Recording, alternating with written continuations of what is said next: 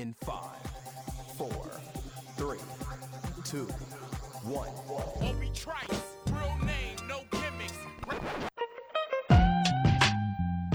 Who are you? He had a voice that could make a wolverine purr. That's what I'm talking about, man. Wait a minute. I know you. Check out the name tag. You're in my world now, Grandma. I know that, dude. He's a modern day Yoda. I'm your huckleberry. Allow myself to introduce myself. Greetings and salutations. We came, we saw, we kicked its ass. You're excited. Feel these nipples. That boy is good. Mm-hmm. Good and terrible. Well, I have a microphone, and you don't. So you will listen to every damn word I have to say!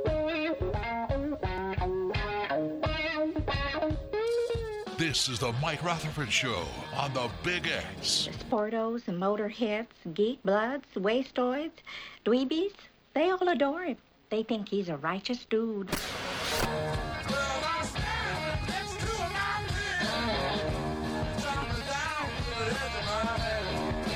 All right. All right. All right. It's Friday, March 25th. Welcome into the Mike Rutherford Show.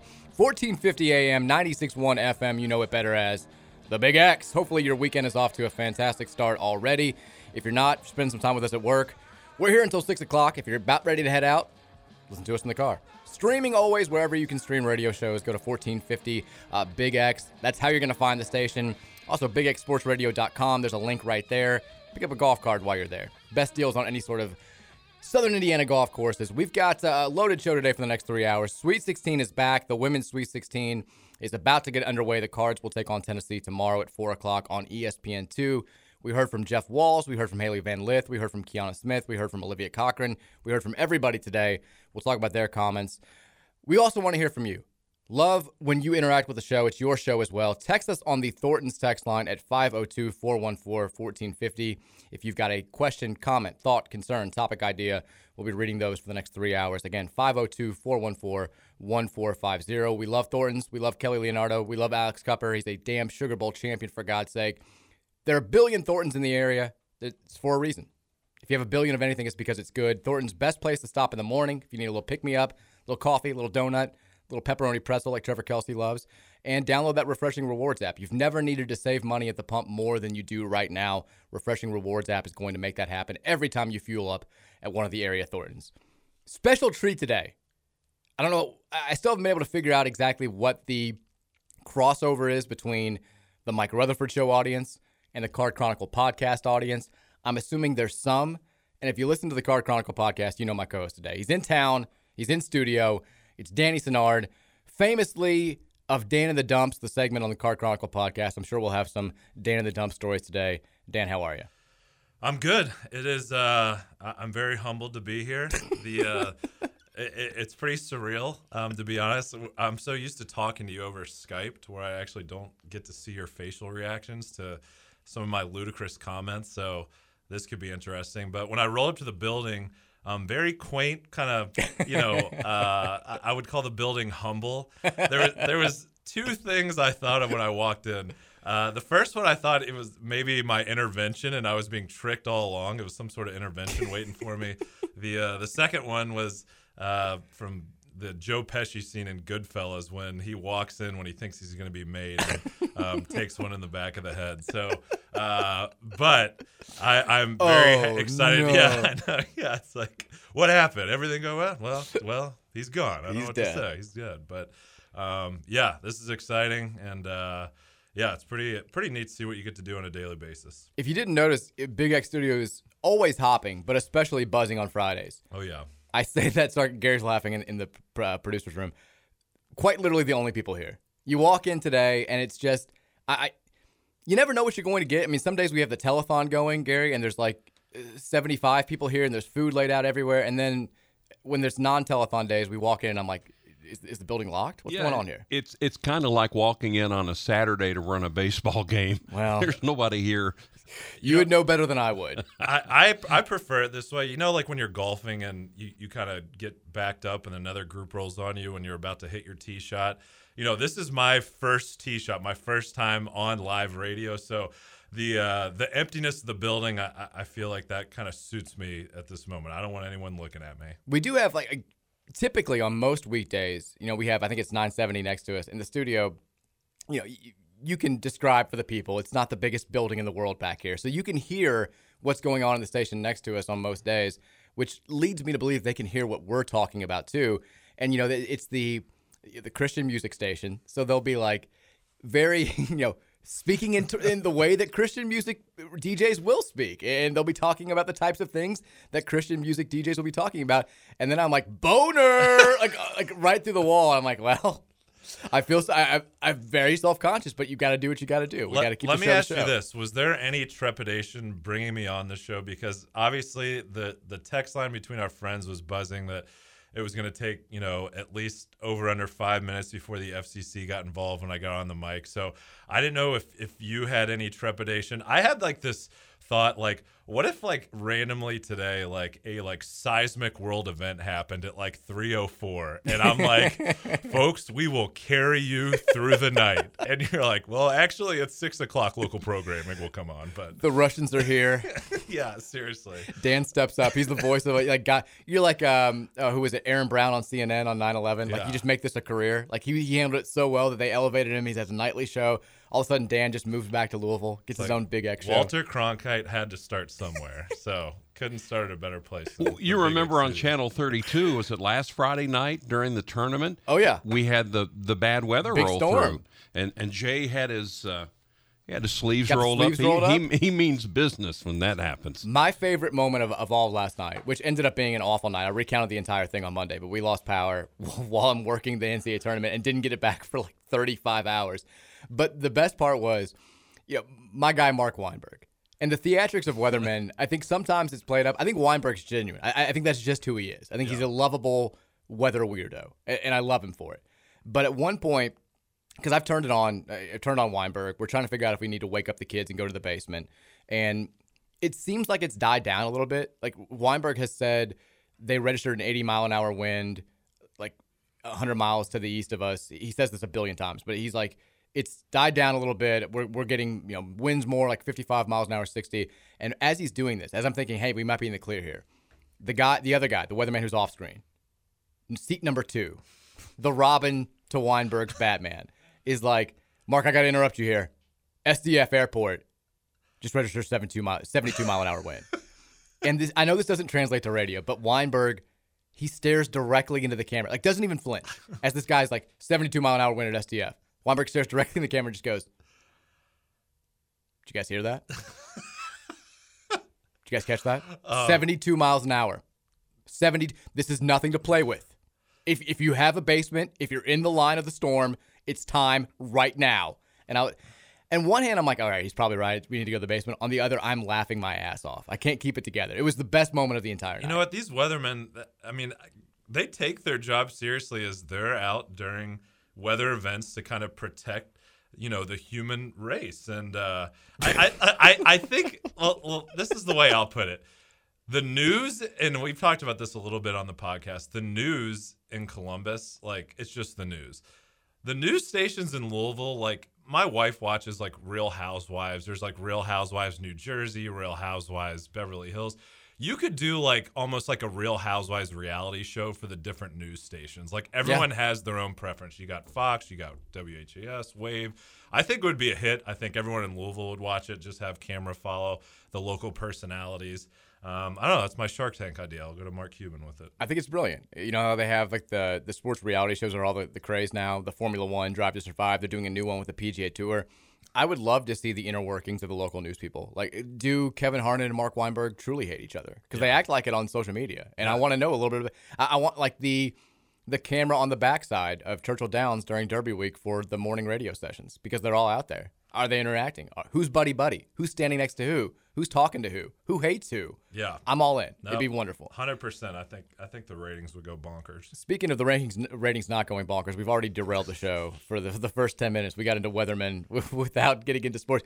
The Thornton sex line is already blowing up, and a lot of jokes about the quality of the audio. About because the, the quality of the audio of the Card Chronicle podcast. Oh, yeah. it's what makes it charming. You guys who complain about it, who say it sounds like we're recording this in some sort of airport bathroom, uh, that, that's part of the charm. We use Skype because I refuse to learn how to do it on any other sort of platform.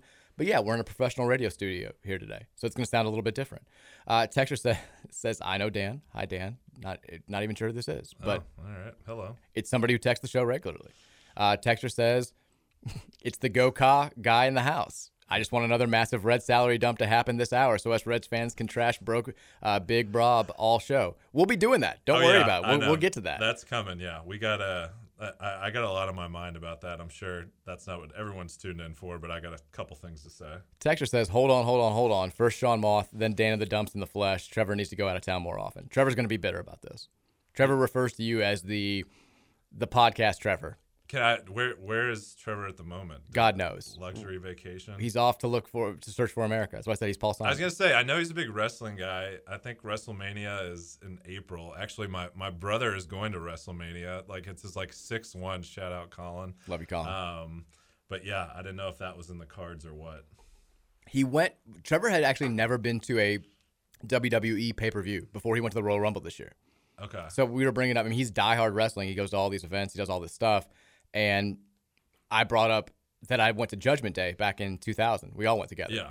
And he was like, "You've been to a WWF pay per view before I've been to one." I'm like, "Well, I'm a bigger fan. Love Gangrel. Oh yeah. Get out of my face." I, I mean, uh, my brother. I don't know how he does it. I know he's been to a lot of them, but the quality of wrestling, you know, not to hate on people that watch it now, it's just gone da- so much downhill. I, I don't know how those are still enjoyable. You're but- fitting right in with the show with the old man take. That's what we do in the first segment. Okay. We always have old man. It was better in our day Yep. when we were playing sports in the uh, mid 2000s slash early nine late 90s. Uh, everything was better when we were kids, and that's how we, we like to talk about it on the Mike Rutherford Show. Let's get into. We'll talk about actual sports today.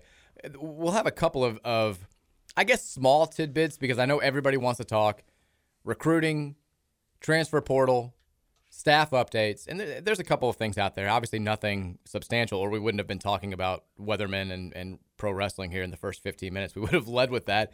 Uh, but we'll get to a, a couple of names that have leaked out there in both um, the potential transfer candidate department and also the potential assistant coach department because th- there's some stuff floating around out there. But before we do any of that, got to talk about last night. Sweet 16 action back.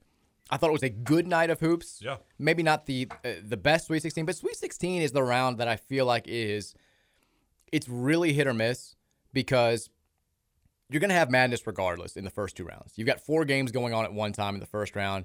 You've got at least at night on Saturday and Sunday of the second round. You've got three games going on there. You're going to have quality of play. You may have a couple of blowouts. You may have a couple of upsets, but you're going to get something good. Sweet 16 is a little bit less predictable because you'll have games where, like Duke Texas Tech last night, the seeds have held, and you got the two versus the three, and it's highly competitive. But then you're going to have other games where the Cinderella 12 seed, or for instance tonight, the 15 seed St. Peter's is taking on a, three seed, and sometimes those games aren't as competitive as we would like, and sometimes even like the the, seven versus the one, or, or whoever's left standing to take on the one or the two seed is not overly competitive, and you just never know. It feels like you want the best, and you want the best po- parts of both the competitive matchups between the best teams in the sport and also the Cinderella, but sometimes you can't have it all in the second weekend. And I think you root for really good regional finals in this round, and I think we we're probably going to get that on Saturday. We'll see what happens uh, with tonight's games as far as setting up Sunday's regionals are concerned. But last night I mentioned it. I'll ask you, what do you think is the bigger story from last night? Because we were debating what to lead with this morning with the SB Nation co- coverage. Is it Gonzaga, the number one overall seed, going down? Everybody reacting that, people defending them, people piling on them. They always choke. Uh, they're treated unfairly, like what, whatever. Or is it Duke, Coach K keeping his career alive, and now all of a sudden it's not just Coach K's advancing. It's look at the rest of the bracket. Yeah. it's kind of setting up to. Cannot believe it. It's a it's a very realistic thing that's on the table right now. Coach K going out on top. This Duke team could absolutely win the national title. Which of those two storylines do you think is the bigger deal? I would say for the casual fan, probably the Duke storyline. Yeah. I mean, everyone thinks Mike Krzyzewski, Duke last year, um, and for the bracket to just open up like this, it's it's. I mean, pretty for for non Dukies, it's pretty alarming because this really has a chance of actually happening. It's kind of scary. They'll be Um, favored in the next two games, yeah. assuming they make the Final Four. Exactly. For me personally, um, it's the Gonzaga um, story. Uh, you know, I don't know. I like I, I picked them to win it all in my bracket, um, just like probably most people, everyone's bla- brackets are probably up in flames. But I just thought this year was different when you watch them in the regular season, just how fluent all their games were, you know, how talented they were offensively. And then, I mean, we texted about this uh, last night. I mean, even in their wins, they were very unimpressive. I wasn't impressed. Yeah. Their first round matchup against Memphis, I wasn't impressed. And then last night, I mean, I don't know. You, you start to question. I mean, well, I think, do I think Mark Few's ever going to win the big one? Yeah, I think he eventually will. But I think some things have to change. Um, it, it's nice to get up and down and run the floor like they do, but you kind of look at the you know the past three or four years, some of these teams that have won the title, um, or, or, at least been there at the end, these are all tough, hard nosed, you know, grinded out teams. The Villanovas of the world, you know, the Virginias, the Texas Techs that make it to the finals.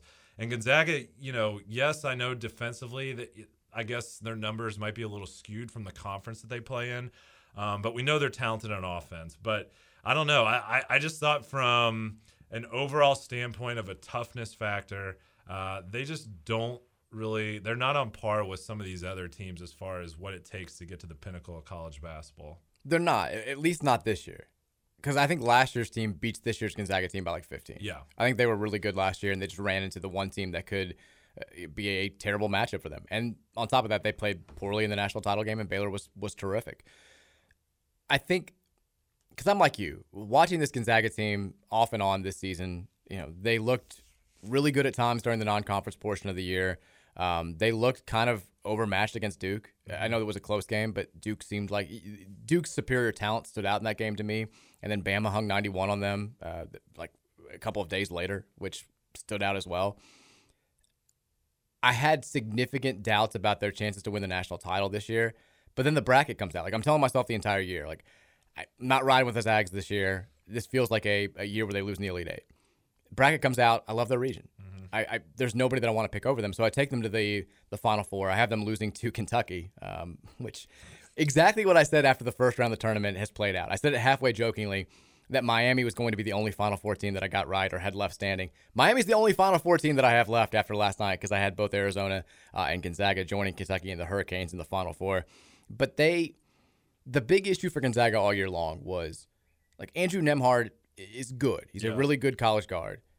But you saw his weaknesses exposed fully in that championship game against Baylor. And I think you saw them exposed a couple of times when they played superior talent teams in the, in the non conference portion of the schedule. And then the other guards they have just aren't good enough.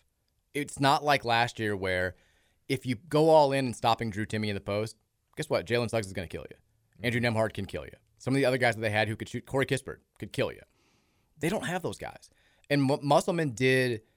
This is why he's a great coach. Yeah. Would have been, hey, must bust. There's a reason why people were on the train. He said from the jump, if they beat us with outside shots, more power to you. Right. We're going to flood the middle. We're going to not let Drew Timme just go nuts. We're going to not let Chet Holmgren go nuts. And we're going to make Gonzaga's guards, the, the three other guards that they start, beat us from the outside. Well, Gonzaga was 5 of 21 from three. On the other end, they attacked Chet Holmgren every possession. Right. Every possession.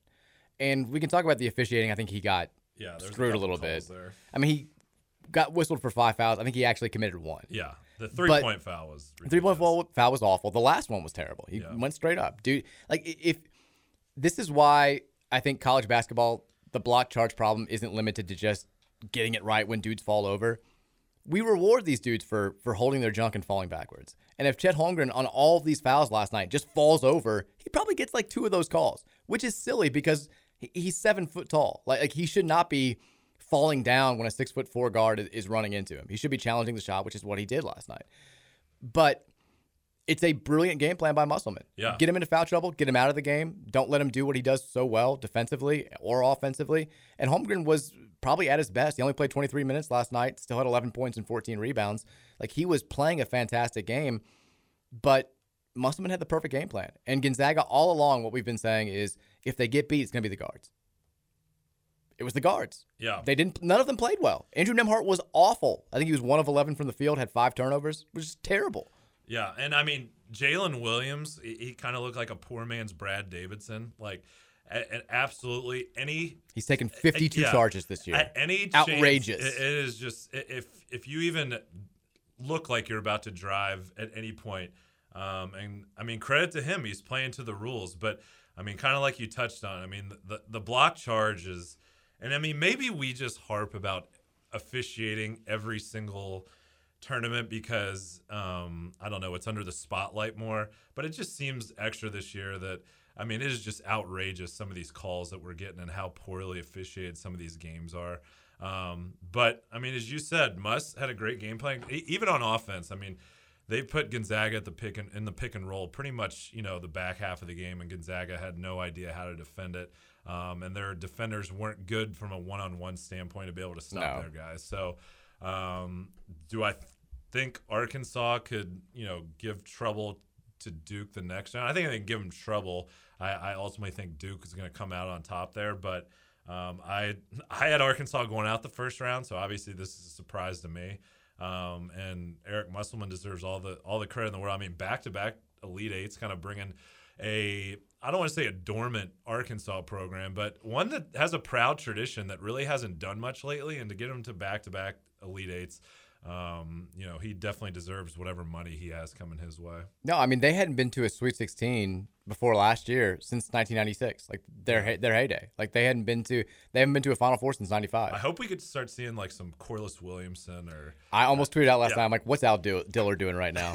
Shooting from the Razorback logo. He was my favorite. Just pulled from anywhere. He was.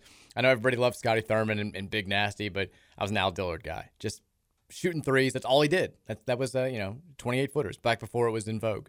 But they, I mean, Arkansas also. It has to be said last night.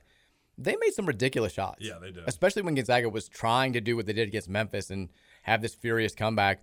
Jaylin Williams, Trey Wade, who'd been terrible before last night's game in the tournament, um, like- like they were hitting all these terrible fadeaways. And there's a a site online that tracks like shot quality, and they'll come back with a report card after the game and says like this is like.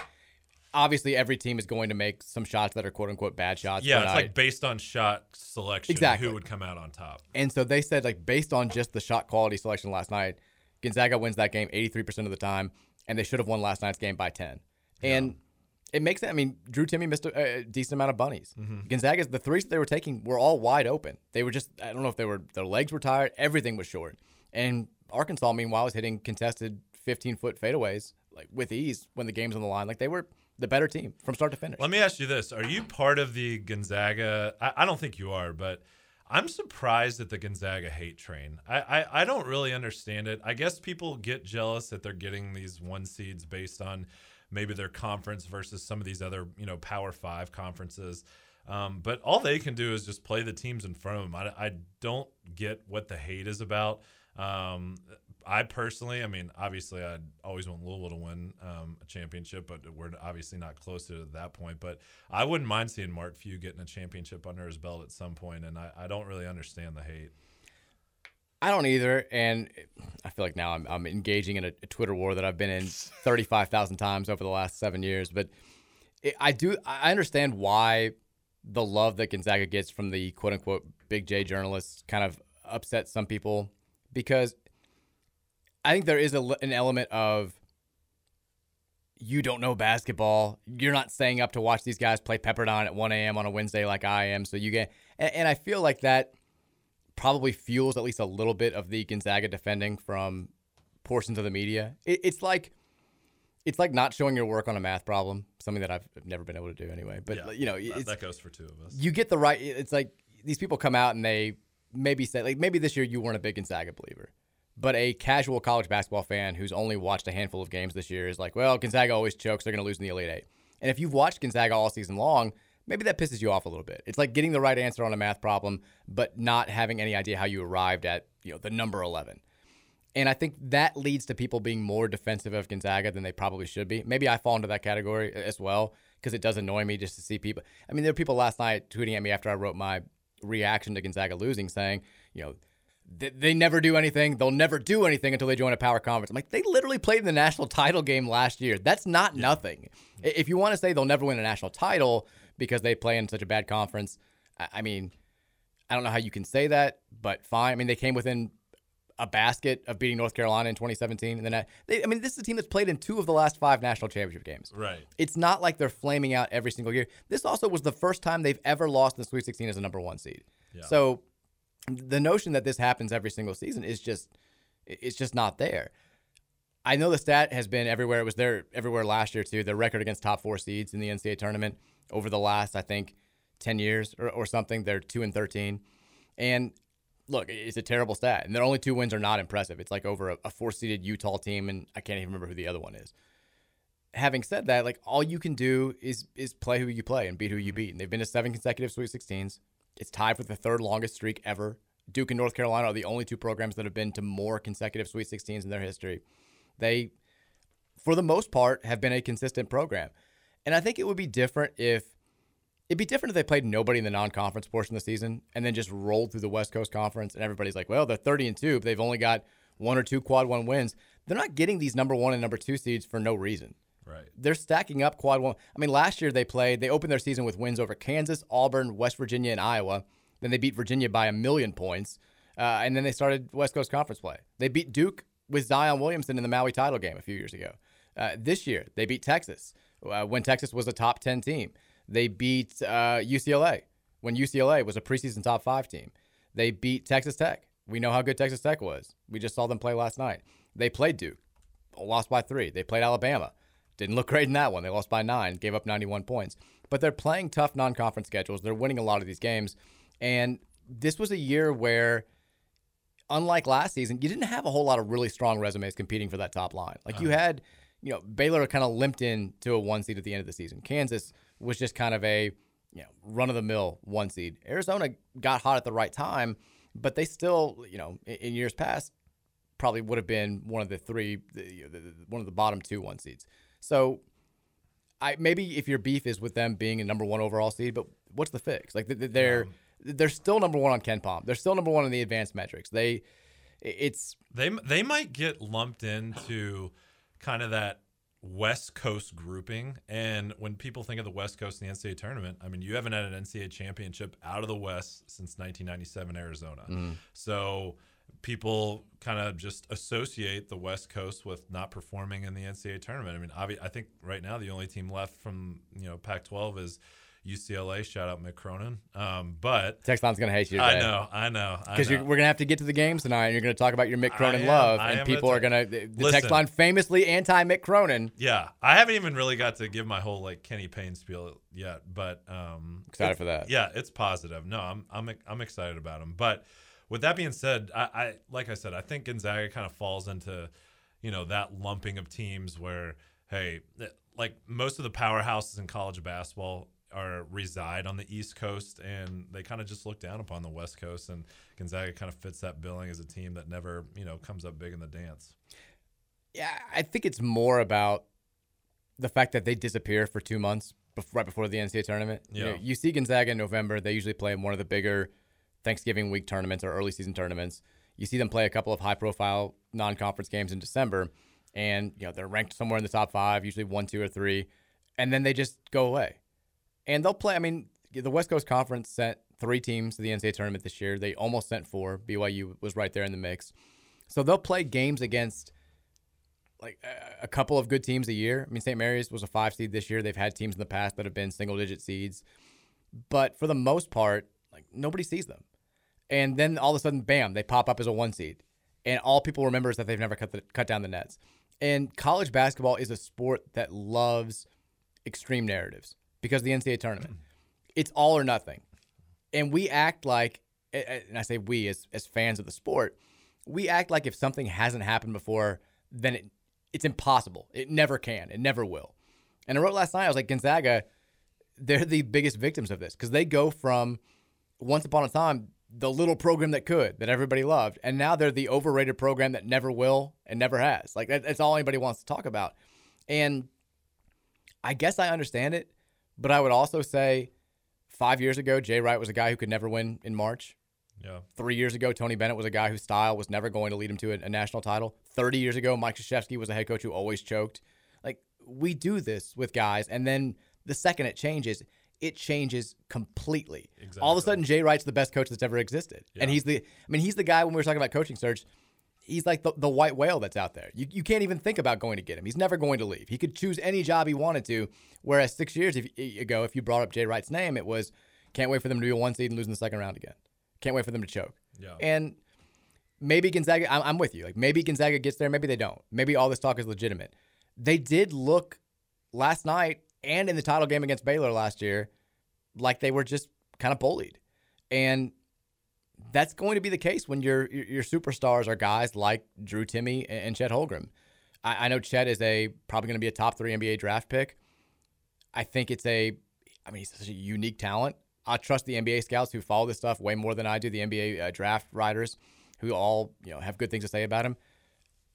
On the college level, you can see why he kind of can disappear in games like last night's. As good as he was, he's not going to be a guy who's going to get you like 35 and 16.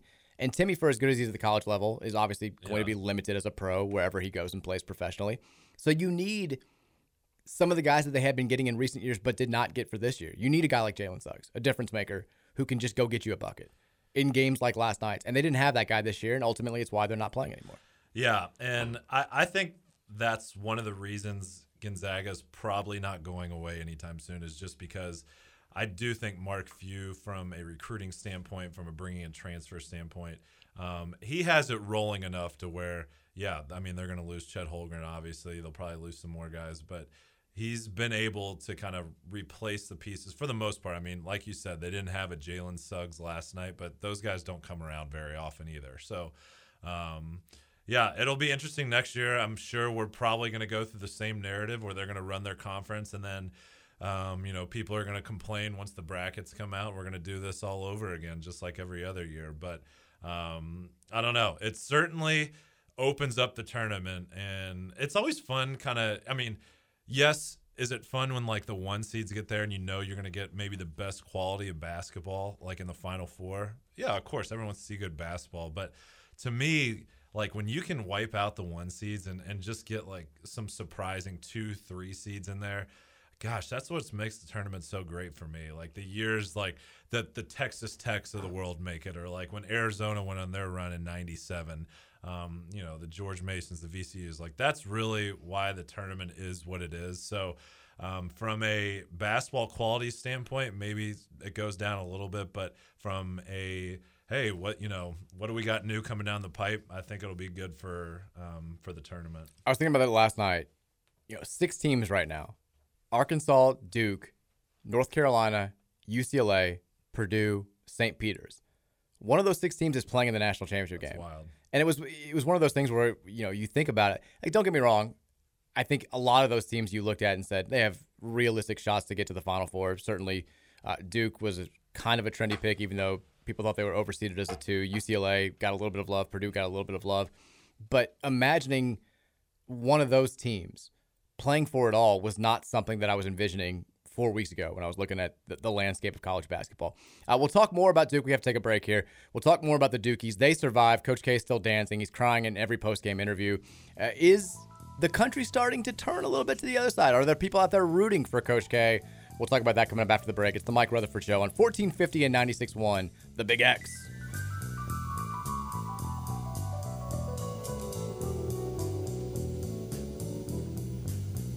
And if you're looking to play five of the best courses in Southern Indiana for under $25 a round, that includes cart, includes a, a basket of range balls, go to bigxsportsradio.com. Click on the tab that says Big X Golf Cards. You'll be able to pick one up there. Also, you can dial 812 725 1457 and get one that way. That's 812 725 1457. Under $25 a round for these courses Chariot Run, fantastic track. Old Capitol, Elk Run, Valley View, Christmas Lake. Best courses in Southern Indiana. You can play them all for under 25 bucks with your Big X golf cards. Limited amount, still available. Act now, they're going to be gone relatively soon. So head over to bigxsportsradio.com. Danny Senard with me in studio, Card Chronicle podcast legend here. We've been talking about last night's Sweet 16 action, focused mostly on the Gonzaga game, the reaction there. The other side, I think the the bigger story, because I think you're right to answer the question um, that I, I posed to you. I think Duke is probably the bigger story nationally, just because it's gone from the topic has gone from when is Coach K going to lose? How is this going to happen? And now that he's won three games and he's back in a regional final, and that side of the bracket has kind of opened up, the topic is sort of shifted to like, is he actually going to do this? Like, is he going to go out on top? Are all the Duke haters going to be upset? And I've seen a growing number of people who are like, You know, I've never been the biggest Coach K fan, never been the biggest Duke fan, but I'm kind of rooting for him here.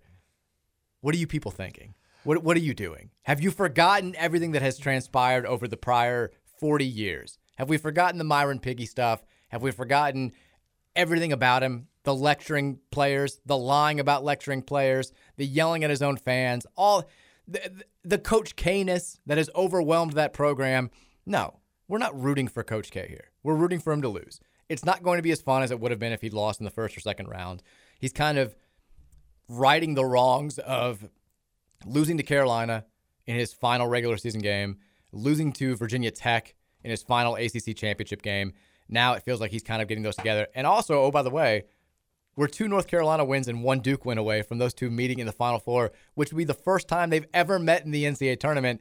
I can't even imagine what a. I mean, if officials are going to be skewed the next oh. three days, expect every call to go Carolina's way, expect every call to go Duke's way, because that is a dream come true for everybody at Turner and really everybody involved with college basketball. But last night, Dan, I, I know we were talking about the games. I was very convinced they were going down last night. Yeah. Although I think I was wrong about everything that I said about last night's game at the end of yesterday's show. But I was very convinced Texas Tech was taking them out. And for about 32 minutes, it looked like I was going to be right. Texas Tech was in pretty firm control of the game. They led by four at halftime. It felt like it should have been more. And then Duke, to their credit, kind of goes God mode, just like they did against Michigan State. And now they're still dancing. Yeah. I mean, you can knock K all day. I mean, and a lot of people, I feel like it's the cool thing to do. Like, like you I just said, did it. Uh, you just did it. Don't like uh. I think people are, are, are you kind of get sick of the same thing. And I mean, we've been seeing it for 42 years. I mean, this is just what he does. It seems like even like some of his best teams, he didn't have somehow won a championship. Um, and to see how they performed down the stretch last night against Texas Tech, I mean, you can do nothing but tip your cap. I mean, Jeremy Roach was absolutely phenomenal. Where did this guy come from? Oh my god, he's becoming Quinn Cook. He- I swear. it's it's ridiculous. Like he was like when we played him, like one of the guys you just kind of were like, oh, he's on the team. Like you know, we got to worry about Banchero, Mark Williams, you know those guys, and Jeremy Roach is kind of a throw-in. But if Jeremy Roach beats us, you tip your cap. Exactly, He's beating everybody now. Yeah, I mean he end of the game, shot clock down, crossing over and getting elbow jumpers. So I don't know. I mean they from an individual talent standpoint. I mean if you see what they do the last, you know, whatever they did the last six minutes of the game. In your head, you're like, if they can do that, I don't really see who's going to beat them the rest of the way. But um, you know, it's about consistency. All it takes is one night for them to slip up. Um, but yeah, I don't know. I think that I think the players. It- It's kind of a weird situation. I mean, you know, and this is one of the reasons Coach K that I think people get annoyed. He's like, "Well, there's too much pressure on these kids." And Oh my like, God! yeah, Don't get me started. I meant to talk about that yesterday. well, they, hey, I feel bad for them. I really do. They're getting all the attention that I. Oh my God! Like you did this. Yeah, all you had to do is say like nothing and just re- go go quietly, you know, after the season. But you're the one that is bringing all the attention here. But I, I, don't know. That they're falling victims to all this madness. Like, Exactly, do the but- same thing Roy Williams did literally last year. I know, God, I, I I miss old Roy. I do like old Roy and the, kind of the way he handled it, and I love that he's at games like going crazy. I do think I think it's I awesome. like it. Um, but with that being said, I think the players have kind of uh taken a I don't know like a band together. Like we're not going to be the team that kind of lets down our coach as as he's walking out the door here. Um, and and you can see they're playing with it just an inspired confidence right now. So uh, I don't know. Like I as unrealistic as it seemed when the brackets came out. Now I think uh, It's very much in play. it's very much in play. They and that's the thing about their last two wins. You know, they look like they're they're going to go out against Michigan State. They look like they're going to go out last night against Texas Tech, and it hasn't been what we all thought it was going to be if Duke went on a deep run. I think we all thought it was going to be well, just classic Duke luck. They get a bunch of breaks. They get to play like a, a 14 seed in the in the Sweet 16. They get a bunch of calls going their way. I would love to complain and say there's some sort of Duke conspiracy at play here, but the officiating has been more or less fine their last two games. Last night, I mean, they were damn near perfect down the stretch against Michigan State, and last night, quite literally, they didn't miss a shot in the last eight minutes and 25 seconds of that game. Made their last eight field goal attempts, got points on nine of their last 12 possessions. They were the first team to score 75 or more points against Texas Tech all season long. Like they were tremendous. And you know, when it looks like Texas Tech's going to pull away, Paolo Banchero remembers that he's a top three pick, takes over. Jeremy Roach becomes Quinn Cook. Mark Williams dominates the middle. Like they just won that game. They just took it away from Texas Tech the same way that they just took it away from Michigan State. Like they are, if Roach keeps playing like this, I don't think they're losing. I really don't. Like, like because you know Banchero is going to do what he's going to do. You know Wendell uh, Moore is going to be solid, and you know Mark Williams is a behemoth in the middle that I don't think any team left And- standing. I mean, AJ. Griffin has been He's been great. phenomenal. Killed us. He yeah, hundred percent. He that was a long day. But um, with that being said, I don't know. Like I thought last night, and I think most people that fill out their brackets probably thought the same way. They had this matchup there. And then you look the, at the teams Duke has played throughout the year. They haven't really played like a hard nosed defensive team like Texas Tech. And I really thought with the freshmen going up against this kind of defense first time around that it was going to give them fits. And for them to, like you said, the last seven, eight minutes, not miss a shot from the field is truly unbelievable. I mean, they ran good offense and they were good shots for the most part.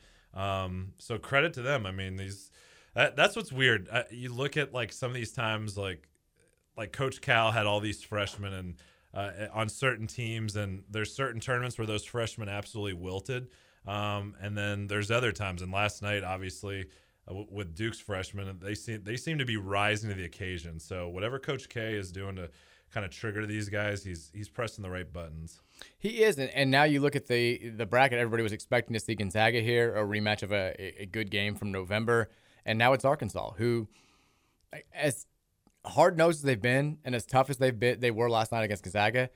They haven't been spectacular in the tournament so far. I mean, they were life and death to beat Vermont. They were life and death to beat New Mexico State. They had a great game plan last night, but they still didn't shoot it. I wasn't well blown. I wasn't even blown away by him last night. I wasn't either. I felt like it was more about Gonzaga than it was about them, at least offensively. I, I felt like Gonzaga. I mean, Gonzaga just missed a ton of outside shots, and Drew Timme wasn't himself, and Chet Holmgren was in foul trouble. Like that was that was kind of it.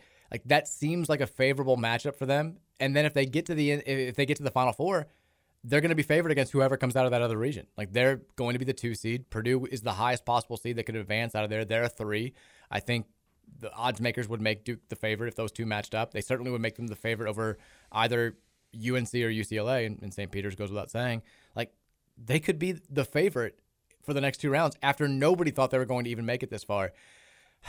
Yeah. We probably should have seen this coming, shouldn't we? I know. Like, Like- looking back on it now, like how how naive were we to Yeah. think that they they could lose to UNC in the regular season finale? They could use to lose to Virginia Tech in the ACC title game. Of course, they're going to go on this run in the NCAA tournament. Last week we're like ACC baby, that's right, ACC all day, and now we're like, okay, well let's just hold up a second. Like we don't we don't want to go all the way. Let's let's get as far as we can without Things winning it. changed. Yeah, but um, yeah, I I think we've we've pretty much covered it, but I think uh, yeah, the, everything's open for him right now, and I think the possibility of K going out on top. As storybook as it would be, like uh, one of our friends Webb mentioned this last night. Like I, the Coach K annoyance level would be out of this world if this ever happened. I'll be honest, I don't think I'd ever get over it. I'd never get over it. I mean, it'd be 40 years down the line. I'm like, uh, well, I was to say my deathbed. Hopefully, I live a little bit longer than that. 85 years down the line, when I'm in my 120s, uh, kicking it on my deathbed, I'm going to be like, that damn 2022 NCAA tournament. I'd be like, Mike, make sure you take this pill. It's like, and do you remember Coach K back in 2020 in 2022? Yeah, that was rough. Which of these stats blew your mind more last night? I mean, the first one that I thought was just kind of a weird stat was Duke going into last night's game was 0 5 all time in NCAA tournament games played in the Pacific time zone. I thought that was I thought it was weird. One for the fact that they hadn't won. Two, only playing They five yeah, games in no. the because I mean you have Final Fours that are on the West Coast. That you know there's a West region every single year. The fact that they have been able to stay on the you know the east side of the Mississippi. I mean, much- is that shocking though? I mean, that's, Uh, yeah. it's, like the least shocking thing ever that they. But like, still, like I mean, over like Duke's played in the NCAA tournament for a long, long time, having only five games out they there. They probably have triple the games in Greensboro alone. Well, That- yeah, yeah, of course I'm- they do. Yeah, I'm sure they have like 18 to 24 games just in Greensboro but the stat that shocked me even more than that, going into last night, Arkansas was 0 10 all time against one seeds. Oh, and wow. I mean, you think about the fact that they played. I mean, they they beat Duke for a national title in '94. They went to the national title game a year later. Like they have played some of the best basketball teams in the entire world in the 90s when they were at their at their peak And even since then, you know, they've been, or before then, like they had good teams. The old Southwest Arkansas teams were competitive. And you just would have assumed that at some point in time, they would have been like a two or a three or a fellow one seed that would have knocked off a one. And it hadn't happened. Last night was the, the first time, which I'm sure Gonzaga fans are like, of bleeping cores. like, like the one, you know, the one time we lose into a Sweet 16, it's, it's the first time Arkansas has ever beaten a one. That's nice salt in the wound. But that kind of shocked me a little bit. Yeah, and I'm I'm happy for Arkansas. They have like DL very passionate fans. Yeah, and we just haven't really got to see it. I, I think people in the SEC know about it, but um, yeah, I mean that game on Saturday, that's going to be one to watch. I'm very excited. I don't really know what to expect because I, I think Musselman's such a good coach. I think he'll be able to take out some of what Duke likes to do best. Um, I just don't know. Like, I think Duke matches up well with Arkansas. So I, I. I didn't think they did with Texas Tech, and for them to get through that game, I think kind of now it's on a you're, you're kind of on a downhill slide for them.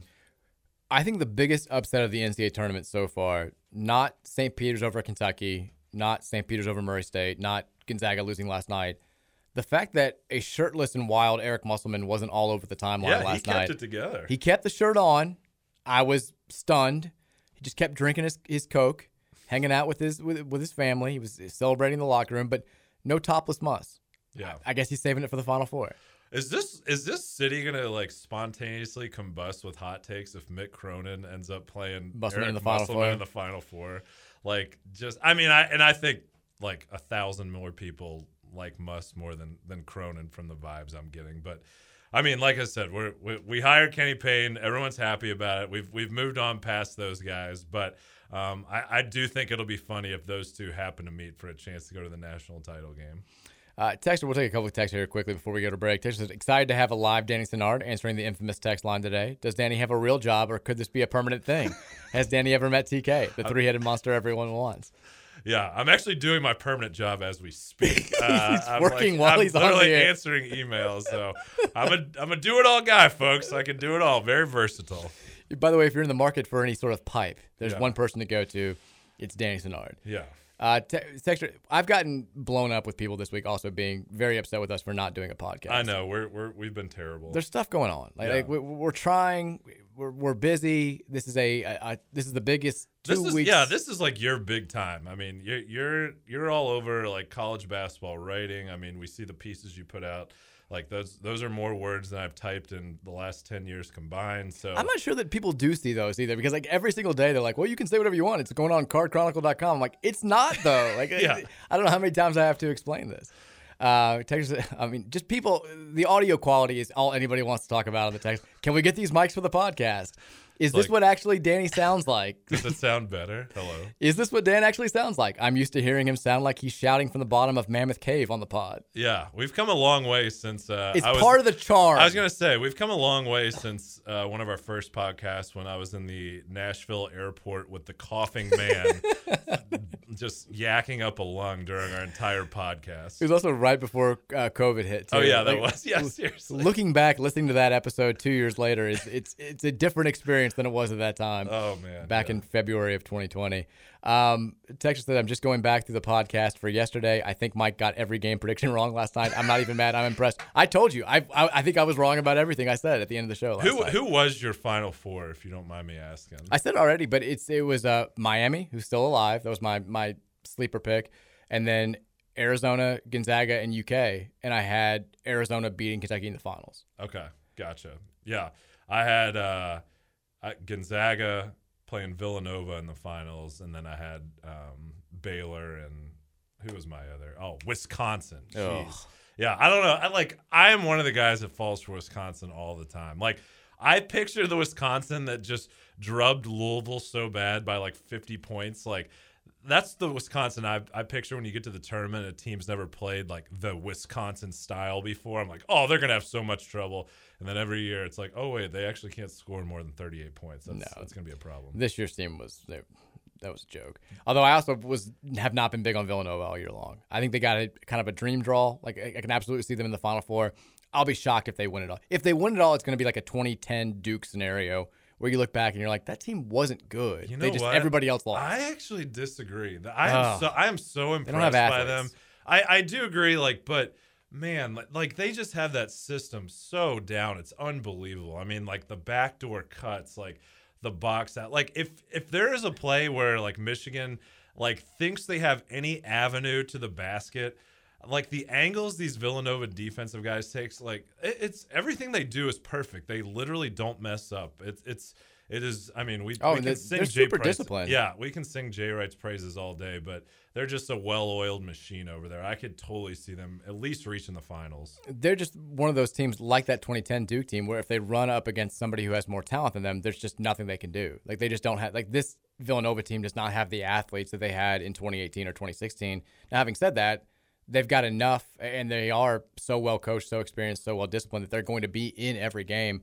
But they also just have gotten they haven't played anybody yet. Yeah, I mean, and Gillespie, he gives me so much like college football comparison Tebow vibes. Like just a guy that's not going to let you lose a game. Like just like an absolute college winner. I don't know. I, Every I, white cliche you can throw out right I now. know. Yeah. God, here we go. Yeah, Another coach but- on the floor, real scrappy guy. No, I mean, it's leaves not- it all out there. A I- lot I- of heart with that guy. A lot of heart.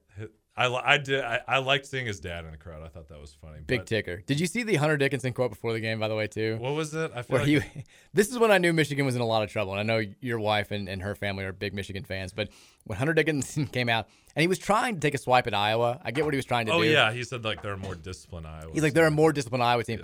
Two teams that play completely Yeah, different styles. exactly. Like, I, I don't know if he was thinking about the 2018 team, which played a little bit more up tempo, but I was like, ugh. Yeah. I don't know if they do scouting reports over there at Michigan, but if they do, I don't think Hunter's read it yet. We got to go to break. We've talked for an hour here. We got two more on the way. We'll get to the Thornton's text line more in hour number two. Hit us up if you have thoughts, questions, comments, concerns. Text us at 502 414 1450. We'll take your thoughts coming up here in hour number two. It's the Mike Rutherford Show on 1450 The Big X.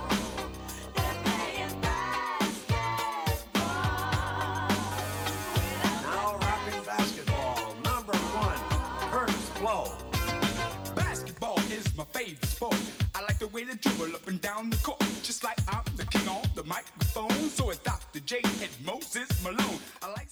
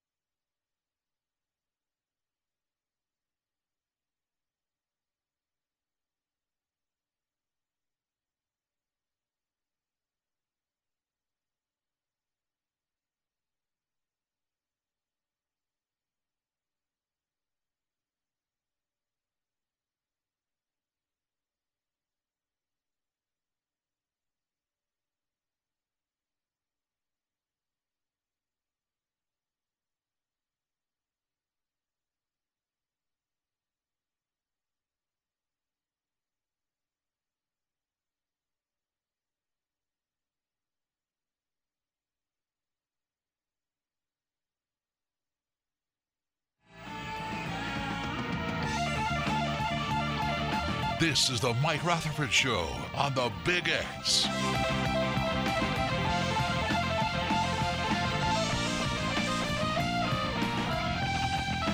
Hour number two of the Friday edition of the Mike Rutherford Show, right here on 1450 The Big X. We've got podcast legend, podcast icon Danny Senard in the house today. We're taking your text on the Thornton's text line. We've been reacting to last night's Sweet 16 action. We'll have a, a couple more uh, Louisville centric topics this hour. Wanted to mention this. I, know there's so much talk, and we dove deeply into it yesterday and really on Wednesday as well about Kenny Payne's staff. What's it going to look like? everybody and their uncle has heard that Nolan Smith is probably going to be a member of this staff at the assistant level whenever Duke's run in the NCAA tournament comes to an end. As far as the other names, a lot of guys have been floated. We've heard Milt Wagner in some form. We've heard Reese Gaines staying on in some form. One name that did get brought up, I think we mentioned him maybe uh, last week or two weeks ago, was Yasir Rosemond from uh, Indiana, known for his recruiting prowess. And I, I think the only real concern was the last time we took a, an assistant coach from Indiana, it, uh, Yeah. it, it, it didn't go great. But we just have this now from Zach Osterman, who covers IU hoops up there in Bloomington. Mike Woodson is promoting both Kenya Hunter and Yasir Rosemond to associate head coach. Uh, Brian Walsh is being elevated to the open assistant spot. There had been a tweet this morning from Gregg Doyel, who works for the Indianapolis Star, about how you know IU is replacing Dane Fife now. They let him go a couple of days ago, and they may have to find a replacement for Yasir Rosemond because Louisville's interested in him. It sounds like that's a no go if he's accepting this promotion. Yasir Rosemond, probably a name that you can scratch off. Um, we'll see. I, I, know Joel Justice, there was buzz around his name yesterday. We can hear about that. Uh, one person that I also would maybe keep an eye on, we've talked about Tim Anderson, not the White Sox player, but the coach. If that does wind up happening, this is now we can lump all of these different topics that everybody wants to talk about together. We can we can connect the dots here. So Terrence Shannon, Texas Tech star, lefty, played well last night, has entered the transfer portal. He says he's keeping open the possibility of returning to Lubbock, but he doesn't want to see what options he's got. He's already heard from Michigan and Kentucky, among other schools. Louisville has not officially reached out. If Anderson were hired, he recruited Terrence Shannon to DePaul back in the day. And Shannon had committed to DePaul. He was going to go there until Anderson left the program. So there's at least a connection there. Yeah. And, and that would be, I mean, if we're looking at transfer portal names, I know we still have a long way to go. I know we're still going to get some more names in the weeks to come. Shannon might be the biggest name in there right now. He just uh, announced today. He, so he gave it to Louisville a couple years ago when we played them at the Garden um, He as did. a freshman. So yeah, he'd be uh, he'd be one to keep an eye on. But we're still keeping ears out. We're still trying to hear who the staff's going to be. Uh, Skyy Clark, all that talk, that's still out there. DJ Wagner, I'm sure we'll get into that again at some point because it's going to be a, a daily discussion here on the Mike Rutherford Show until DJ Wagner decides exactly what he wants to do. But we'll go to the Thornton text line now 502 414 1450. Questions, comments, thoughts, concerns. We're taking them all. Uh, Texter, we mentioned we were talking about weather at the beginning of the show. Uh, Texter said, Would Kevin Harned still be booed at Cardinal Stadium if he appeared on the Jumbotron again? Probably. It became Yeah. a thing. I Yeah. felt I felt bad for Kevin with that whole thing. If, if you if you don't know what we're talking about, this was when Kevin Harned, like you know, he was being talked about a lot. He kind of had been propped up as the big weather guy in the city, and U of L would use him as their quote unquote like official weatherman. Like he dressed up as the Cardinal one time to go on the field. They would throw it to him for live updates during the game to give weather takes. And Kevin's not the biggest sports guy in the world. So they threw it to him during the UK U of L football game. I don't remember exactly what year it was. I think it was maybe like 2012, 2014, somewhere along there. And Kevin was like, It's great weather out here for both the red and the blue. I forgot about that. It was a misstep. Yeah. It was an error in judgment. The the, the largely pro Louisville crowd at Cardinal Stadium uh, let him hear about it. Did not stop booing until the segment ended, and then after that, it became a thing. Like like once something like that has happened, you're done. The, the mob has you. They're not, they're not going to change. And so every time poor Kevin would come on to do a weather update, he just got booed, and he didn't he didn't know why. He didn't really understand it, and I felt bad for him, but it's tradition at this point. It's like the old go cards beat Purdue thing. Once it happens once, it's going to happen forever. And if you did put Kevin back on the big screen, I think he unfortunately would probably hear it again, just out of tradition. Yeah, that probably keeps him up at night. Like, gosh, what what was I thinking saying that at this moment? But yeah, I think weathermen they they have thick skin. Uh, you know, I I- I think they know that they are sometimes criticized unfairly. So uh, if I'm Kevin Harned, I'm just letting that roll off my shoulder and get back to work. Now, Dan, we have a texter. We have multiple texters who do this every day. So Trevor, back in, in the this like three four weeks ago, started doing Wordle during the show, and people for some reason were fascinated with how he did. So now there are guys who will text in whenever we have a guest or anything that will just say this person has to do Wordle. So texter says, and I know you don't do Wordle. I don't. You refuse. And you, I mean, we all know how it would go. Like you guys post your score. If like, Trevor can do it, you can do it. Yeah. I believe in you. And Trevor, Trevor gets it right most days. Poor Trevor though. I, I don't have the heart to tell him. Like he's like, I've only missed six. I'm like, most people don't miss ever. Like I've missed, uh, I've missed one, and I'm pretty embarrassed about it. Like this, Trevor's like, "Ah, I've gotten like two in a row. I'm like, well, Trevor also just doesn't try. Like he'll he'll throw out words that he already has letters that he's used that that aren't in the word just to try to get something going. He just doesn't have the patience to play the game. Uh, Texter says, "What are the chances that you all will go into podcast mode today and just start dropping f bombs? Higher than I'd like. Yeah. I'm. This is my big concern about today. I feel like I've got it. You know, now I've been back on the air on a daily basis for what eight months now, uh, maybe a little bit more. I can't. Yeah, who knows? I feel like I've gotten that part down. I can divide my podcast self from my radio self. I was concerned about bringing you on for this reason because Yeah. we get loose on the podcast. We, We just do. talk like we normally talk, and you can't do that here. Yeah, I mean, I I think when we first started the podcast, the freedom that what like we were like, hey, we're on a podcast, we can say whatever we want. We kind of let the f bombs flow a, like a little more freely at the beginning, and now that I think that our listenership has kind of picked up. Um, you know, we've we, we've had even people write on our podcast page like I like I like you guys, but when you say bad words or like I don't know something along Deal those with it, like- yeah, Rebecca. Yeah, seriously, it's like well, that's kind of what we do. But um, no, I mean we're cordial 36, 37 year old fathers. I mean, I, I I try not to say cuss words in front of my kids, so I can go three hours and do it. But is it tough? Yes, it's tough. We've started having to. We've reached that point where now we have to very much watch our language at home. Yeah, well, It was a re- great two-year run for a while, but when Virginia starts repeating stuff, that's when I was like, okay. get ready for your kids to start listening to quote unquote like the mainstream music. Everyone f bombs, like even Taylor Swift f bombs in her in her songs now. So like I have Spotify, and my son Cam will go on and he'll pick out music and like I mean it's f bomb this, f bomb that, and he even knows he's like, oh, this isn't the clean version. So I don't know. We're, we're it sounds like a corny family, but we're we're trying to keep it PG.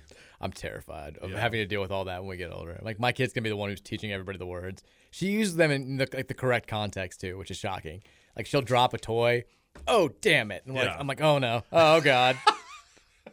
it hasn't happened at school yet, or they just haven't told us, and I'm I'm terrified because she's dropped the s bomb a couple of times, and we're like, we don't say that. I, I feel like around like ages five through eight, if they do it, they do it out of like just repeating the word and they don't know what it means. Like once they get to be like 11 and 12 and you hear them do it out of like frustration and just being mean, that's when you really got to scold them. Like I'm not getting too mad if I hear my kid just like repeat, you know, Yeah. something, but later on, got to get the belt out.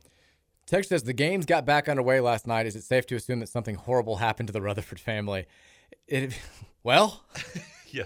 it has been a thing that right when I get into work mode during the NCAA tournament, just you can't catch a break. Like awful things have happened. Like, like the the power going out last week was terrible. I, I kind of need a bigger synopsis of, Of what happened with- last night? Yeah, with li- or living with Virginia and Glenn over the weekend. well, it was just one night. Okay, one night. and I ended up staying up till 4 a.m. working. And just when I found out the power had come back on at 3:30, just drove back over to the house by myself to check on Penny and sleep there for three hours. But last night during the the kids were still awake, so it was during the first half of Duke Arkansas, and I'm kind of focused. I'm holding John actually because John was crying and Mary was getting Virginia ready to go to sleep, and I hear this happens pretty frequently. Like Penny will get we live in like the freaking wild west back there. She'll get possums and rabbits and raccoons and she'll corner them and like Yeah. she has a different bark when I when something's like in our yard and I can always tell. And she had that bark last night. And I Oh like- man. and usually I can go out there and she's got like a possum cornered and I'll just grab her and pull her away and carry her inside. But last night I'm holding John, so I've got to yell for Mary to come get John. I got to put on my shoes so I don't get out there as quickly as I usually do.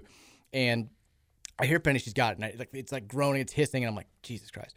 I run out there. The possum like sneaks somehow like under the fence to get back into our neighbor's yard. Penny like sticks her face through the fence though, and that's when I hear it. Like Penny just starts screaming, like squealing, like Oh, she's been hurt, and I'm like, oh my god! Like, I've never heard her make this noise. So, so I'm freaking out. I pick her up. I see blood right away. I'm holding her. Like Mary's like, how bad is it? I'm like, I don't know. I'm like, yeah, I'm like just like sprinting inside. I'm like, leave me alone right now. My dog may be dying. We get her inside. She's got she's bleeding on the floor. She's like the the, the possum or the, I actually didn't even see if it was a possum. It could have been a raccoon. I'm assuming it was a possum because raccoons are way meaner and do more damage. But I think she'd gotten clawed in her nose or bitten in her nose, and she was bleeding from there. She had a bite mark on her one of her hind legs, and she was fine. Yeah. But it was just like just one more thing. Like I'm, I'm getting cleaned up, and of course like Virginia's freaking out because she loves Penny and she's worried about Penny, and we're trying to like downplay it and stuff. But it was, I mean, just we can't have one normal night. The kids slept well last night for the first time in ages. We can't, we can't have one normal night in this house. That's tough. And, I, I feel like my thing is when, my kids they they usually sleep through the night fine, but um, my youngest Mallory, who is going to be two in May, if she does wake up, it's like always if there's like a minute to go in one of like the close games, it's like Arizona TCU down to the wire, and like all of a sudden like my monitor just like lights up. I'm like, come on, please, let me Happened just last get night. through this. Yeah, She did sleep. Eh, oh, I only had to go in there one night, which for us is like a, a huge thing. But she started crying with like two and a half minutes left in the the last game, Arizona Houston, and this is when Arizona had they looked like they were making their last run. They got it down to six, and I'm like, okay, this could be interesting.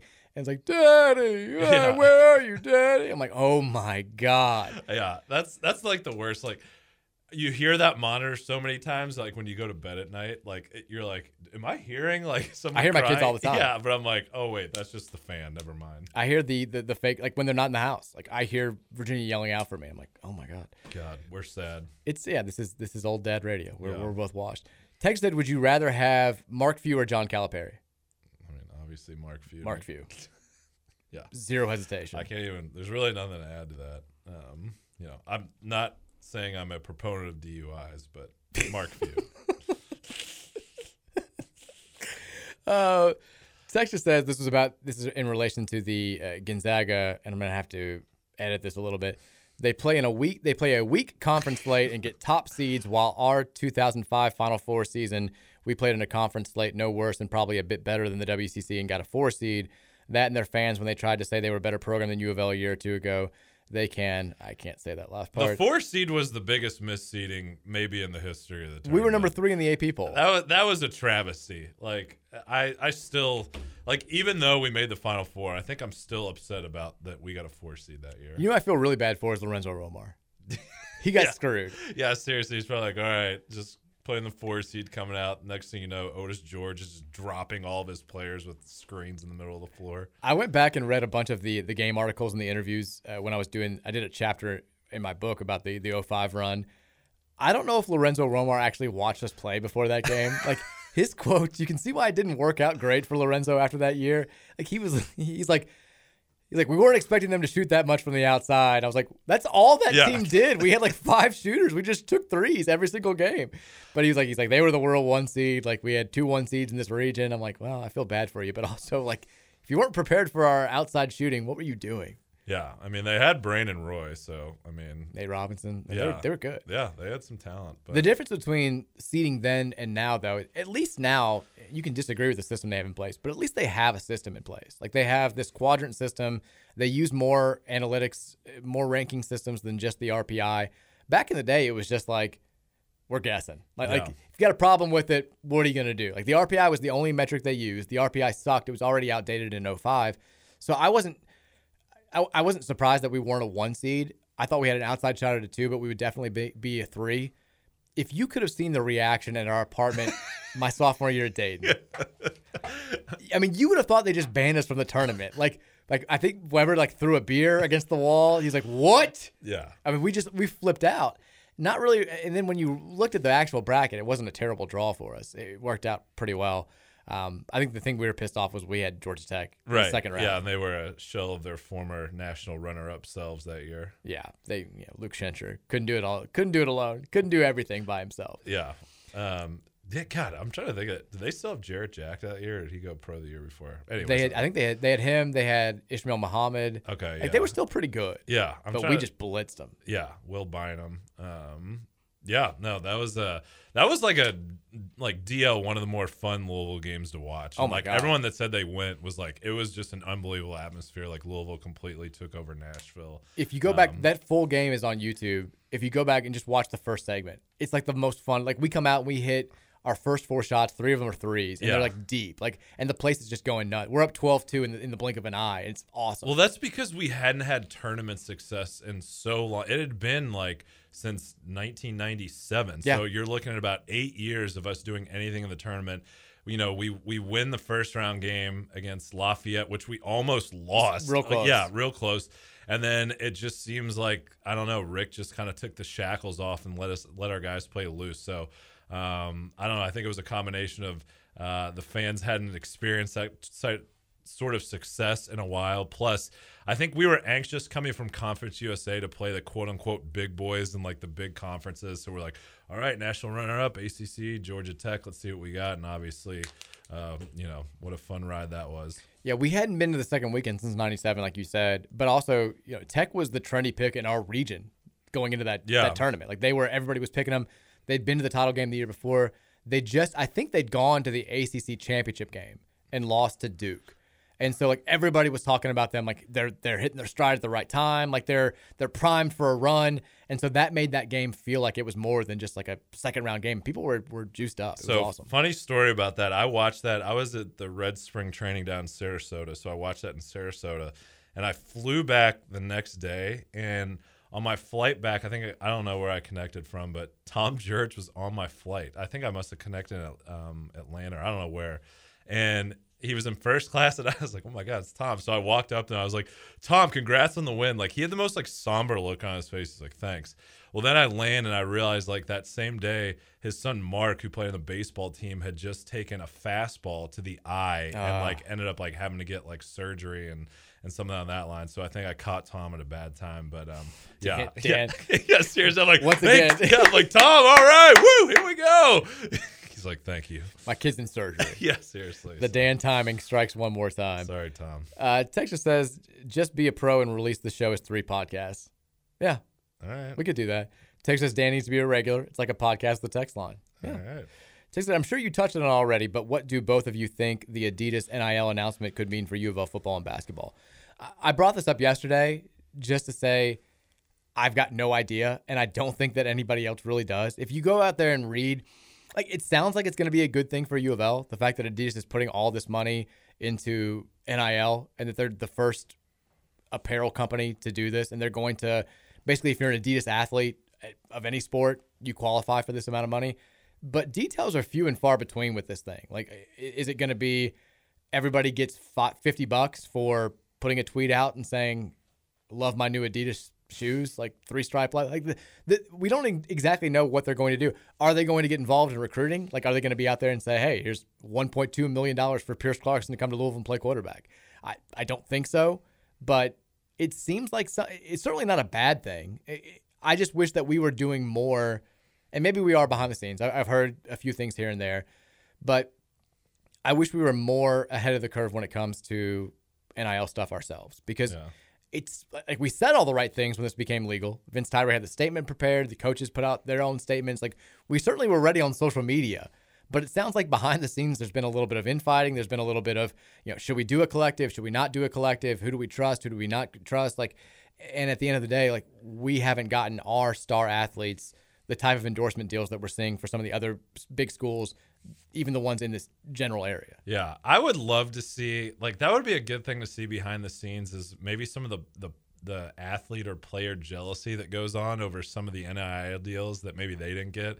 Like Sydney Curry's like opening his like 10th, you know, shoebox of Yeezys and like Matt Cross gets it's like a snow globe with the Adidas logo in there. He's like, "Oh, thanks." Um, but yeah, no, I'm sure there's like, you know, and I think that's why we're seeing a lot of I mean, a lot of the transfers, I'm sure they're chasing this NIL money as as quick as they can. So they're they're going where the green is. Like the Adidas press release, I'm looking at it now. Their bullet point points like don't actually say anything. Like you know, they're like Adidas is the first major sports brand to enact a wide sweeping, equitable, and inclusive name, image, likeness network. It's like marked by the 50th anniversary of Title IX. The NIL brand is rooted in the brand's commitment to creating more equitable future in sports. Like okay, uh, details. What, what are we doing here? It's like Candace Parker and Billie Jean King support the brand and going forward. And then it, like there's just there there are there's no sense of what this is actually going to do. I'm glad they're getting involved. I'm glad they're doing something. I wish we knew what the hell they were actually doing though. Yeah, I think the whole NIL thing, it's going to take a couple years to really digest and see the overall impact of what it has done on college sports. Like I think I'm not saying it's not impacting it right now, but it's it's so much unknown um at least to the public that uh, it's hard to really judge, you know, who's taking advantage of it and who, you know, what teams are benefiting what teams aren't. I mean, you hear stories about like the NIL money that they have down in Texas and Tennessee uh, apparently paying eight million dollars to a kid who's a junior in high school. Right. And uh, I mean, again, you hear this stuff trickle out, but I, I, I think once we see kind of where we are on a college landscape in three to four years, it's it's it's going to be hard to really judge. I, I, mean, yeah, like, like these collectives, they're so secretive and their their records aren't public. There's this report that basically Tennessee is paying eight million dollars to get a commitment from a class of 2023 quarterback, and nobody can confirm whether or not this is true. Whether or not it's just speculation, the Tennessee people are denying it, and I mean, I mentioned the other yesterday we were talking about the roster and who's going to stay, who's going to go. We brought up the comments made by El Ellis and Dre Davis and Jae'Lyn Withers, and I, I mentioned that there's been some scuttle that Sydney Curry is being pursued by other programs, and their big pitch is NIL deals. Like you can get all this NIL money here. We've got this deal, that deal, whatever deal. Come play for us. and that he's kind of been uh, at least a little bit swayed. He's been he's being he's considering this, and I think you know we have a, a lot of money here, at least relative to the rest of the college basketball world. Maybe not as much as we had a few years ago, but we still have cash. It's a big city without a pro sports team, a major pro sports team. How can we not compete in something like this? Like, if, if you're a local businessman with a lot of money and you believe in Sydney Curry, how do we not have somebody stepping up and being like, I don't care what Arkansas is offering you. I'm just throwing that name out there. I don't know if that's one of the Yeah. schools that's contacted him. We're gonna we'll match. We'll give you whatever you want and more. There are more fans here. It's a bigger city, more businesses, more people who care about U of L sports than virtually any college sports city out there. Right. He's not going anywhere because of this. If he leaves, it ain't going to be because he's getting more money somewhere else. And yet, that doesn't seem to be the case right now. Yeah, and I think one of the biggest draws to Louisville when you like hear it in a public landscape is we're one of the bigger cities without a pro sports team. Like we are the pro sports team. So now with NIL on the table, you know, now's the chance to actually treat our players like they're on a pro sports team and you know, you hope that comes to fruition. I mean, you hear Josh Heird talk in the media about it. It seems like he is, you know, he wants to do what is right. He wants to get, you know, the players what they deserve, um, which is basically the opposite of what we heard from Mitch Barnhart at UK when it was first presented. So I think we do have that going for us. Well, and yet their dudes are getting the ones exactly, getting all the money. Exactly. So I don't know. It, it, there's you can talk all you want, but I, I think now the players are like, well, we need to see it actually. Seriously, I mean, I mean, we yeah, we were thumping our chest over how much more prepared we were than they are, and yet we're like, well, Malik Cunningham, he's got some Planet Fitness billboards. We're like, oh, really? Kellan Grady's riding a horse in the Derby. Yeah. like, like they've got like, everything they're doing. Ty Ty Washington's driving a Corvette or Yeah. Ferrari or whatever it is to class every single day. Like, can we not match any of these people? And they're like half of them are deals through Louisville dealerships. It's like Morrie from Goodfellas. He's like, I'm wearing the same suit. I'm wearing the same suit in here. it's like, oh man. Two yeah. Goodfellas references in less than an hour All and a half. we're here. We're off here. and running. We're And off and running. We're feeling good. Uh, Texture says Gillespie is definitely the quote first guy at the gym and the last one to leave. Yeah, that's another good one. Another Yeah. good cliche. Yeah. I, I I do love the the sports writers who will be like last first one out here getting up shots. And it's always somebody who sucks. Like I, I like it, this year for us, it was like Matt Cross, first guy out here. I'm like, ooh, he's ready for a big game. Like Matt Cross, 0 of seven from the floor. I was gonna say I fell. I fell for it like hook, line, and sinker. I I mean, I'm still waiting for Matt Cross to be good. I still think it's gonna happen. yeah, just I- probably not here. Probably probably a tough tournament for him to watch. Miami marching on to the Sweet 16, like A lot of team chemistry. a lot of team chemistry. They're like these guys just love each other. Yeah, and I don't I don't want to turn this. Uh, Yeah, well, it's- sorry, we, we we do like Matt Cross. He's not listening. Yeah. It's it's okay. Okay. Texas Kevin was met with a squall of boos. Yeah, the squall continuing to be a theme. Um, Texas said instead of asking who will be on the staff, what would your dream staff, excluding Brad Stevens and Billy Donovan, be? Well, I mean, I don't know enough about like you probably know more about the assistant game than I do. Like I would have to go back and see like who some of these assistants have worked with and recruited. Um, you know, like you can when you get on Twitter and you see like oh this guy you know you can kind of read from like Uh-huh. Or like who the hot assistants are. So I wouldn't know enough about that off the top of my head. not Tim Fuller, not, Not Jordan, Fuller. not Yeah. Jordan Fair. Yeah, some of these guys have been wrong on a lot of dudes. Um, but I mean, I liked if he hadn't had the background at Kansas, I would really like Jerrance Howard coming here. I feel good about Nolan Smith coming here. I feel fine with Milt Wagner being on staff in some capacity because I want his grandson to play for for my favorite team. that would be nice. I, I'm trying to think of who, like, Who's your Phil Martelli or, or like who's your X's and O's? Like I don't really. I mean, besides Steve Lavin, who would you hire? Danny Manning. yeah, The other thing about like when you look at like the all these rankings of who the the hot assistant names are, we've had a lot of these guys. Like Luke Murray was on all those lists a few Yeah. years ago, and he came here and we didn't exactly reap the benefits of having a guy like that. Tommy Lloyd was another guy who was on those lists, and obviously he's made it as a big time head coach. I'm trying to think of names like, like Trevor's thrown out the idea of Ernie Kent a couple of times just because you know Kenny Payne worked for him when he was at Oregon. He was the head coach out there, and I'd be okay with that. Yeah. Ernie, I mean, he had a good run at Oregon back in the day. Did not have a good run at Washington State more recently.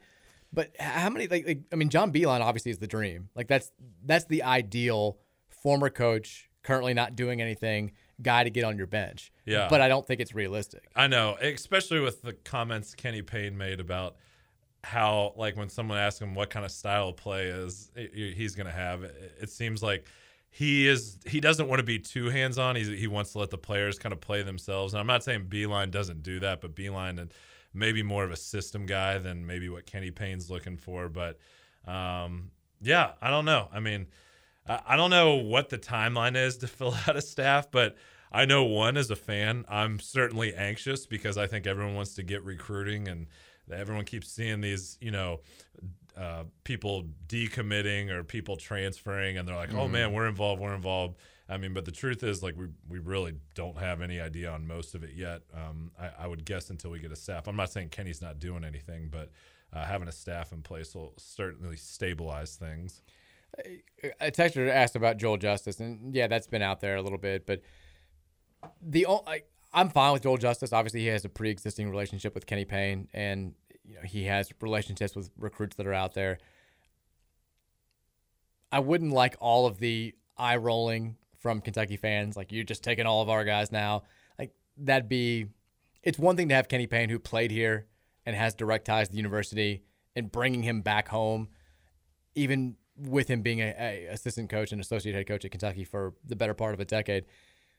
If you're bringing more guys like that, then then I, I think it starts to become, I don't know, Yeah. a, a little bit weird. Like that, that's the I, I'd be okay with it, but it's the one thing. Texas, it's F bomb Friday. Let them fly, boys. Well, you can pay our FCC fines. Yeah, I was gonna say. Texas, hey Mike, sorry I missed this, but who is the former IU assistant you keep mentioning? Um, not former. Yasir Rosemond is the current IU assistant that's been brought up a few times, and he um, has just been promoted to associate head coach. I think you're he was referencing Kenny Johnson. Oh, Kenny Yeah, Johnson. Oh, uh-huh. the, the one that I said the last time we got Yeah, it is. uh-huh. Yeah, that was Kenny Johnson. Which, if you believe one theory for what happens, because there is some, there's still a lot of. It's still the weirdest thing. At some point in time, and maybe I'll have to do this my damn self. Somebody needs to write the the official book about how the Katina Powell thing came to pass, because there's so much there. Or, that- or we could just not write that book and move on. but I want to know how this happened. Like, like because there's so much there that doesn't add up. She was contacted by somebody. We still don't know how this happened. To hit up this publishing company that didn't exist on the internet in any way, shape, or form back in this day. IBJ Publishing, which was uh, launched by a group of IU graduates. And the theory for a long time has been Louisville going and getting Kenny Johnson, taking him away from IU when IU was kind of they were starting to get it rolling a little bit under Tom Crean. They were getting a lot of recruits. He was starting to hit the ground like they were producing. They were winning Big Ten championships. They just weren't getting it done in the NCAA tournament. And Kenny Johnson was the primary guy getting them dudes. And we went and gave him a million dollars to come here and coach for us. And it pissed off IU. I know that for a fact. Did it piss them off enough to to launch this and work with some of our other friends to the east to make this happen? That's kind of been the theory for a long time. But if we don't, if we just stay away from Kenny Johnson, maybe Rick Pitino is still the head coach here. Yeah. I mean, you're taking me back to a dark place. I like when we I were know. having those conversations about what was it, IMG Publishing or whoever that was called. IBJ. Yeah, IBJ. Jeez. Like that seems like well, I want to say seems like yesterday, but I mean we're we're we're going back a little bit, but uh, I'm glad that is at least behind us, and we're hopefully almost out of the woods on the old IARP. Just waiting any day now. Come on Anytime. down, A- anytime. We are here. fellas. I'm ready. All right, bring it on, bring it on. Let's go. Whenever you're ready, the front door is unlocked. Yeah. Just let us know what's going on. Texted ideas for Kenny Payne's Phil Martelli. Thad Matta, John Thompson III. Well, Thad also is currently working on IU yeah, staff. I was gonna say yeah. I don't know what JT is. JT three doing anything? Uh, he's probably like, knowing him. He's probably involved with Georgetown in some capacity, um, but I couldn't tell you a firm answer for that. But um, yeah, I mean, I bet he's doing something in the NBA. I think it'll be interesting to see which coaches are ultimately fired at the end of this year. Um, eh, maybe there's one that you know might fit in um, on the bench, but I don't know. Like I, I, you know, we haven't talked about like we haven't really got to discuss Kenny Payne too much because we haven't had a podcast since he's been hired. But I am like we. I t- I said if we hire this guy, like even though he wasn't my number one choice, I am going to be on board. Like I will get on the Kenny train bandwagon. Uh-huh. And I don't want to say like I was completely wrong that I should have had him my number one choice, but the reaction and kind of the excitement that has been brought in the first two weeks, like, and I know he hasn't coached a game, obviously, but I'm maybe I have been wrong. I mean, it, it has just been an overall, just I don't like I don't know a word for it, but just a hundred percent positive reaction around not just the program but the city itself. Um, I, I may have underestimated that part. Uh, again, do want to see him coach, but as of right now, everything he said in the press conference was, I mean, he knocked it out of the park. I think he was very humble. You can see why he's a likable guy. And I'm just like everyone else. Like I'm so excited for to kind of get this train going and see who he brings on staff, what players he's recruiting. Um, so yeah, I'm on the Kenny Kenny train here. Yeah, I mean th- these are the this is the part that you knew was going to go well. That, that yep. you were going to have the good vibes, having all the former players back. But it even went better. Like I, I think so. Exp- talking about it and experiencing it are yeah. two different things. Like you, it's, it's one thing to know that this guy is going to hit all the right notes when he gets here, and that he's going to bring former players back in the fold, and that you know people are going to have you know, the, the fans who watched him play here at Louisville are going to have all these positive emotions. But when you actually experience it, it's different, and it, it hits you in a way that you can't really simulate when you're preparing for it. This is like this is great. I, I love it, and I, have been saying this since before we even like like let go of Chris Mack or parted ways with Chris Mack. The best case scenario for Louisville basketball is Kenny Payne's the guy and he kills it because he's one of your own. According to everybody in any basketball circle, he's one of the nicest human beings alive. Like it, you don't have to be the nicest dude in the world for me to cheer for you. Like we've had some a-hole coaches who I've supported because they're the Louisville coach, and if they're getting it done, we want to win games. But does it help or does it add to the experience when this the person who's running the show seems genuinely likable, somebody that you would hang out with and, and enjoy being around? Sure, of course. It's if he kills it here, it's the best best of both worlds. We got to get there though. Like yeah. like at some point, because right now we're all excited about every time there's a hot guy pop. Uh, phrase that wrong. a hot name popping up in the transfer portal. Cut that one. Yeah, yeah. you saved that clip. Uh, a hot name popping up in the transfer portal. Uh, a recruit that's decommitted who's got a five star next to his name. Like every Louisville fan, we think we're thinking like I do it. Like well, I'm like we can go get this. Guy. Everyone Let's is make it happen. Everyone is dreaming about first year John Calipari, Kentucky. That's what they have in their head. The John Wall, Demarcus Cousins year, where they just turned the program around on an absolute dime and they were the program in college basketball. Like they were the it program the cool program.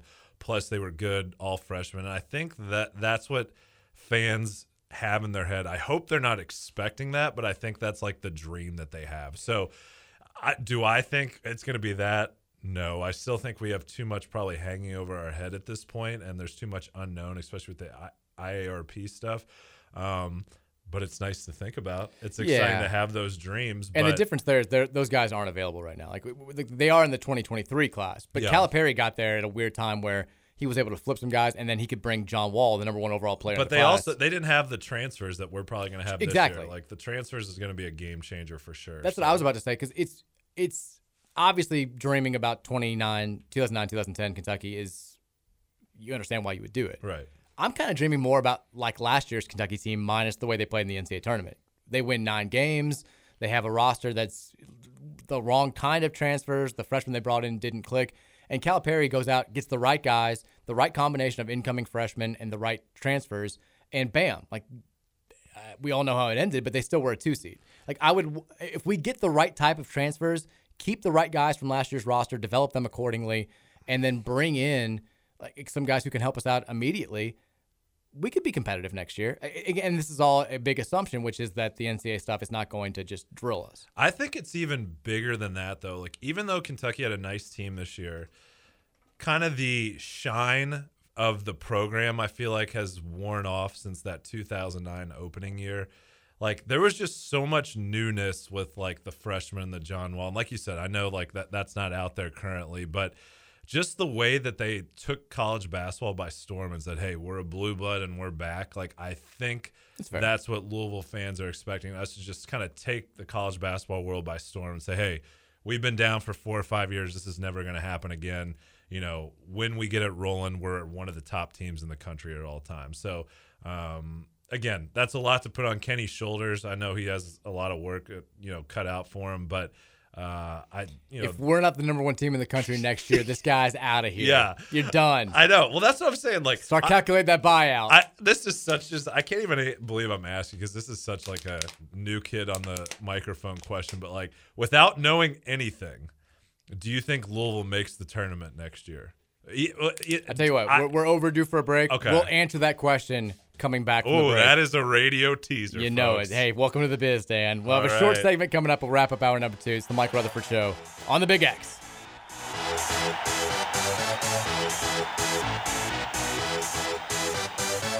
Y'all ready for this?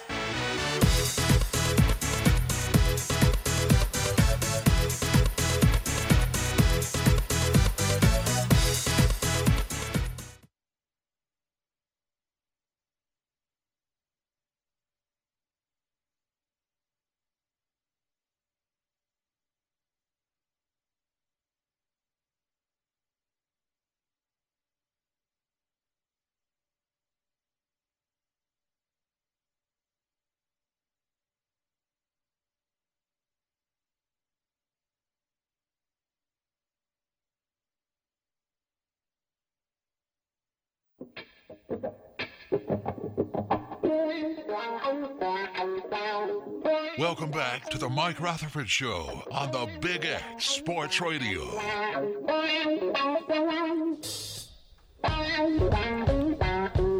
right, we'll have a short segment here to wrap up hour number two. Danny Sinard with me in studio today. Podcast legend. Check out the Card Chronicle podcast uh, wherever you can find podcasts. Don't look at the most recent ep- ep- episode because it was like three weeks ago at this point. We're We are- still alive, I promise. We are struggling. The home field apparel folks are like, you guys ever going to do an ad read for us again? Come on. Uh, we'll try. We'll, we'll get there. Hopefully we can do next week. I love the texter. Uh, This is a uh, a texter just comes in. He's like, I'll answer for you guys. No, Louisville will not be in the 2023 NCAA tournament. It's an impossible question to answer. I know. That's why I feel like such an amateur even asking it. But, But, but you're not, to- you're not the first about. person to bring it up. Yeah. And Trevor, I mean, Tr- Trevor has no hesitation to say he thinks we're going to be right back in the mix next year. We're going to the tournament. People have, I think the more fair question to ask, and it's still an unfair one, is should that be the bar? Should that be what determines a successful or an unsuccessful first season for Kenny Payne? And so much of it just depends on the roster construction. I mean, we've got now, I guy texted in saying Louisville's going to have 30 players to their team if you look at Twitter. Yeah, I mean, every guy that becomes available, we're like, we're going after him. Every kid that decommits, we're going after him. We're getting Skyy Clark. We're getting everybody. Like, we're going to have, we're bringing back everybody from last year's team as well. I, I need to know who's coming back. I need to know who's coming in. I need to make sure. I mean, Kamari Lands has said all the right things. We we have to make sure we actually get him on campus. I'd love to add another high profile player from the 2022 class, whether that's Skyy Clark or somebody else, or Skyy Clark and somebody else. And then I want to see what transfers we get. Th- there is an opportunity to build your roster.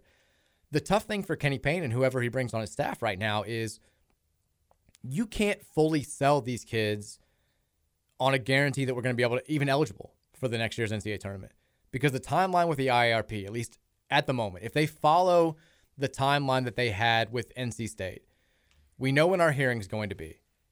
If it's the same time amount of time between the NC State hearing and when they actually got their punishment or their ruling, whatever you want to say, we'll find out what we get from all of this in October. It's going to be right before the start of the season. So you can't go to a kid who's in the transfer portal in May or June and say, don't worry about what other programs are telling you. Don't worry about the negative recruiting. We're going to be in March Madness. We're going to be available. Come here and find out. Can't say that.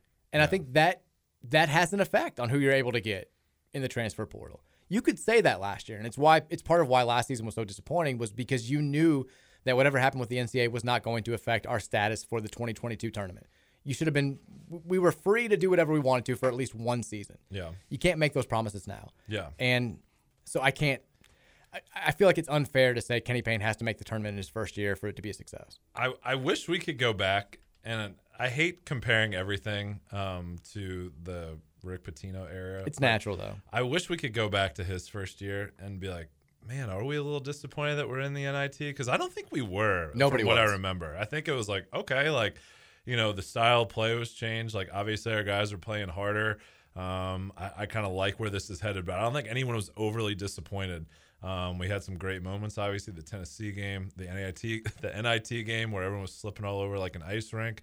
Um, but I think that it, I think he kind of put the foundation in place the first year. So is if I see that from Kenny Payne, like the foundation is there, the style that he wants to play is there, and maybe we just don't get the results that we want and we end up making the NIT.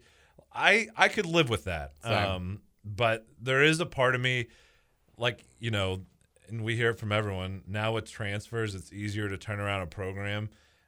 Maybe maybe Kenny, you know, is able to do that a little quicker than Rick, just because of some of the players that he's afforded that maybe Rick couldn't get his hands on right away. But I don't know. It'll be interesting once it comes. Um, either way, like I'm not going to be the guy that's like tournament or bust. Like that's just I, I feel like that's just putting too much on him year one.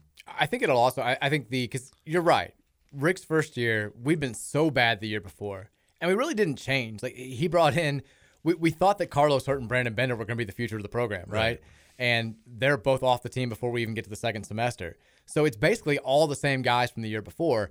And to see them play with such renewed like enthusiasm and energy, and to just to look more competent than we'd looked a year before, and we beat some good teams down the stretch. We actually got sort of on the the bubble discussion at the end I of the year. that, yeah. I remember there was talk because we played Marquette in the CUSA tournament quarterfinals with Dwyane Wade, and he killed us like always. But there was talk that if we won that game, like we were going to be a legit threat to be an at-large team, and it didn't happen. And we had the NIT run, and we were fine because we got a glimpse of what things were going to be. And we knew recruiting was going to pick up, and it did. I mean, the, the next year we were a four seed in the NCAA tournament. If we have that same thing, that same type of phenomenon this year, where it just looks like better basketball, they're just better to follow, but we don't have the talent level because we can't get guys from the portal because nobody knew if we were going to be eligible for the tournament. But we know that on the back burner, we've got DJ Wagner committed. Yeah. We've got some 2020, uh, Caleb Glenn's coming. Some other top 20 kids from this class are coming. I think then whatever happens next year is going to be met with like sort of a an understanding from the fan base that this is okay. This, this isn't what the standard's going to be. Better days are ahead. Look at what we've got coming in next year. And I think that's fine. And I, I mean, I think Kenny Payne comes with the reputation, obviously. Like, I'm not saying he can't coach. We just don't know. But he comes uh, with the reputation as a recruiter. So I think that's the fans' expectation is all right, well, you know, he's in place now. So let's let's see him put like his special trait kind of to task here. But um, it, with what he's going to have hanging over him, if he's able to overcome all that and then we just go gangbusters as far as getting transfers and five star recruits like year one i mean geez the sky's the limit of what we could do in the future so um yeah i don't know it's it's always fun to talk about the unknown just Sure. because like we have no idea we're just we're just playing out scenarios in our head um, because we haven't seen it yet but um What if we just got no recruits? yeah i know it's like it's like, well, the number 121 player in the 2023 class is Louisville's own commit. Josh Nickelberry's transferring back. It's like, that's all we got. It's like UCLA wins the national championship. Mick Cronin's a hero. Um, He's throwing L's down like on the stage with Jim Nantz. Yeah. Well, uh, I don't know. I mean, you hear it like Twitter is a whole different world, but I just feel like the buzz you hear on Twitter. I I'm more optimistic about getting some big names in here um, than maybe I was uh, when just Kenny Payne's name was being thrown around as a possible head coaching you know candidate. Trevor has now seen that you're on the show, and he has tweeted out and just says, if podcast Trevor walks through this door, he will kill Radio Trevor. A Trevor divided against itself cannot stand. Uh, text line, texter says, fire Trevor, hire Dan. Oh, Trevor, no, I, I, I like Trevor. I don't want that to happen. For Texter sure. says, sorry, I just joined. Is this Danny S on the show? No bleeping way. It is. Texter says, Danny, Mike, please ask Danny to bring up the story behind his utter fear of eating Doritos. Oh, no. I've been thinking that this could be an epic Dan the Dump story. This is Brandon from the Owl Creek crew back in the day.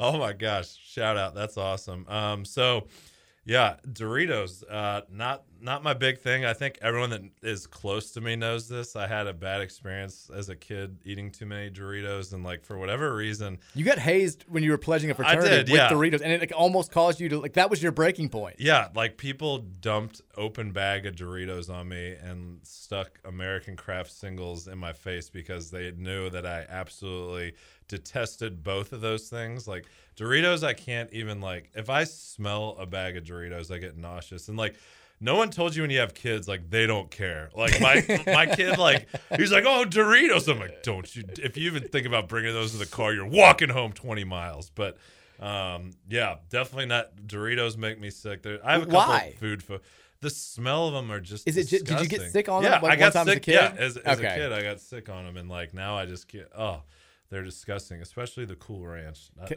get them out of here. You want to hear the saddest story you're going to hear today? Yeah. So you know, like along the same lines, whenever you get sick, violently ill from your Yeah. stomach bug, like the most recent thing you ate sticks with you, e- even if that thing didn't trigger whatever you, you know. What, what, so when I had that really really bad stomach bug uh, a few weeks ago, like w- it went through our whole family, like I've I lost eight pounds in two days. Like I, I was hey glad. I was saw- gonna say like I saw a number on the congratulations. scale I hadn't seen in like five years. Don't recommend the diet. But so the last thing that I had eaten before I got violently ill was a I'd thrown a, a Reese's cup in the in the freezer and eaten a frozen Reese's cup. Like the thought of Reese cups, I love Reese cups so much. I can't do it right now. Oh man, I'm I'm that's hoping I can work my way past this. I don't want this to be a situation. I mean, you know this. I can't drink bourbon like all that much Oh, because of a terrible like New Year's Eve, uh, 2000. Like, I was 19 years old, had an awful experience being young and dumb, and it like I loved bourbon up until that point. I can't drink it the way I'd like to now Yeah. because of one night, and now I'm worried. Am I ever going to love Reese cups again? Yeah, I mean, I think anyone we could all go down our horror stories of alcohol that maybe we've had one or too many cocktails or straight pulls to the face, but um, we're 36 and we're dads, so we don't do that anymore, right, guys? Right, all right, right, guys. break. Texture says at least Dan got Tom's name right when he met him. oh yeah. Oh gosh. Uh, Texture says, okay, here we go. We've been dying to talk about this. Who's going to win the Dell match play? Wow. Oh, that's so funny. We've been talking about it off break. I'll let you handle this one because you made the pick. Fans of the podcast know that we spend way too much time talking about our fantasy golf picks. We Dan and I have a we we co-manage a team in this league every single year. We're awful at it, but you get to pick one golfer every single week. You can only pick the, the same golfer one time per season. Uh, majors, you get double the points. Basically, you get whatever their winnings are per tournament, and whoever has the most winnings at the end of the, the season wins the pool. So we are bad at this, but we talk about it on the podcast way more than anybody cares about, and now we're doing it on the radio show. But my pick this week, and I selected Kevin Kisner, and not a hobby, folks.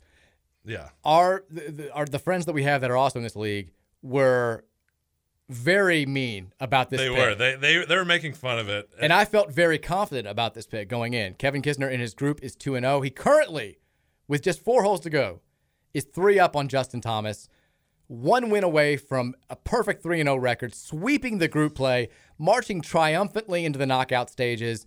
I don't know if that's the correct terminology there. Yeah, you did it right. But all he has to do now is is have one hole, and he's already he's he's he's, he's locked it up. I'm feeling great about this. I, I got to be honest. So when when you, I mean, we alternate every week, like who picks golfer. So it was your week this week. When you pick Kevin Kisner, I knew that you were busy with college basketball stuff, and I honestly didn't know if you looked at his group because his group I was did. tough.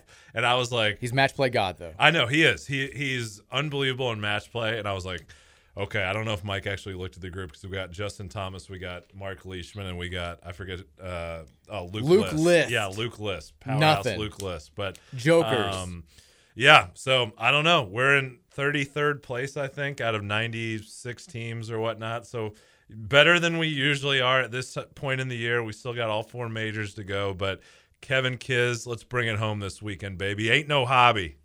Ain't no hobby, baby. Texas Rutherford Show. Come for the sports takes. Stay for the bodily function stories. You're damn right. Yeah. That's what we do here. We got to go to break. We got one hour left. We'll come back. Uh, we'll talk a little bit more about the text line questions. Uh, there is one U of L basketball uh, story that I want to talk about also. And then we'll preview tonight's Sweet 16 games. It's the Mike Rutherford Show. Danny Snard in studio here on a Friday on 1450 The Big X.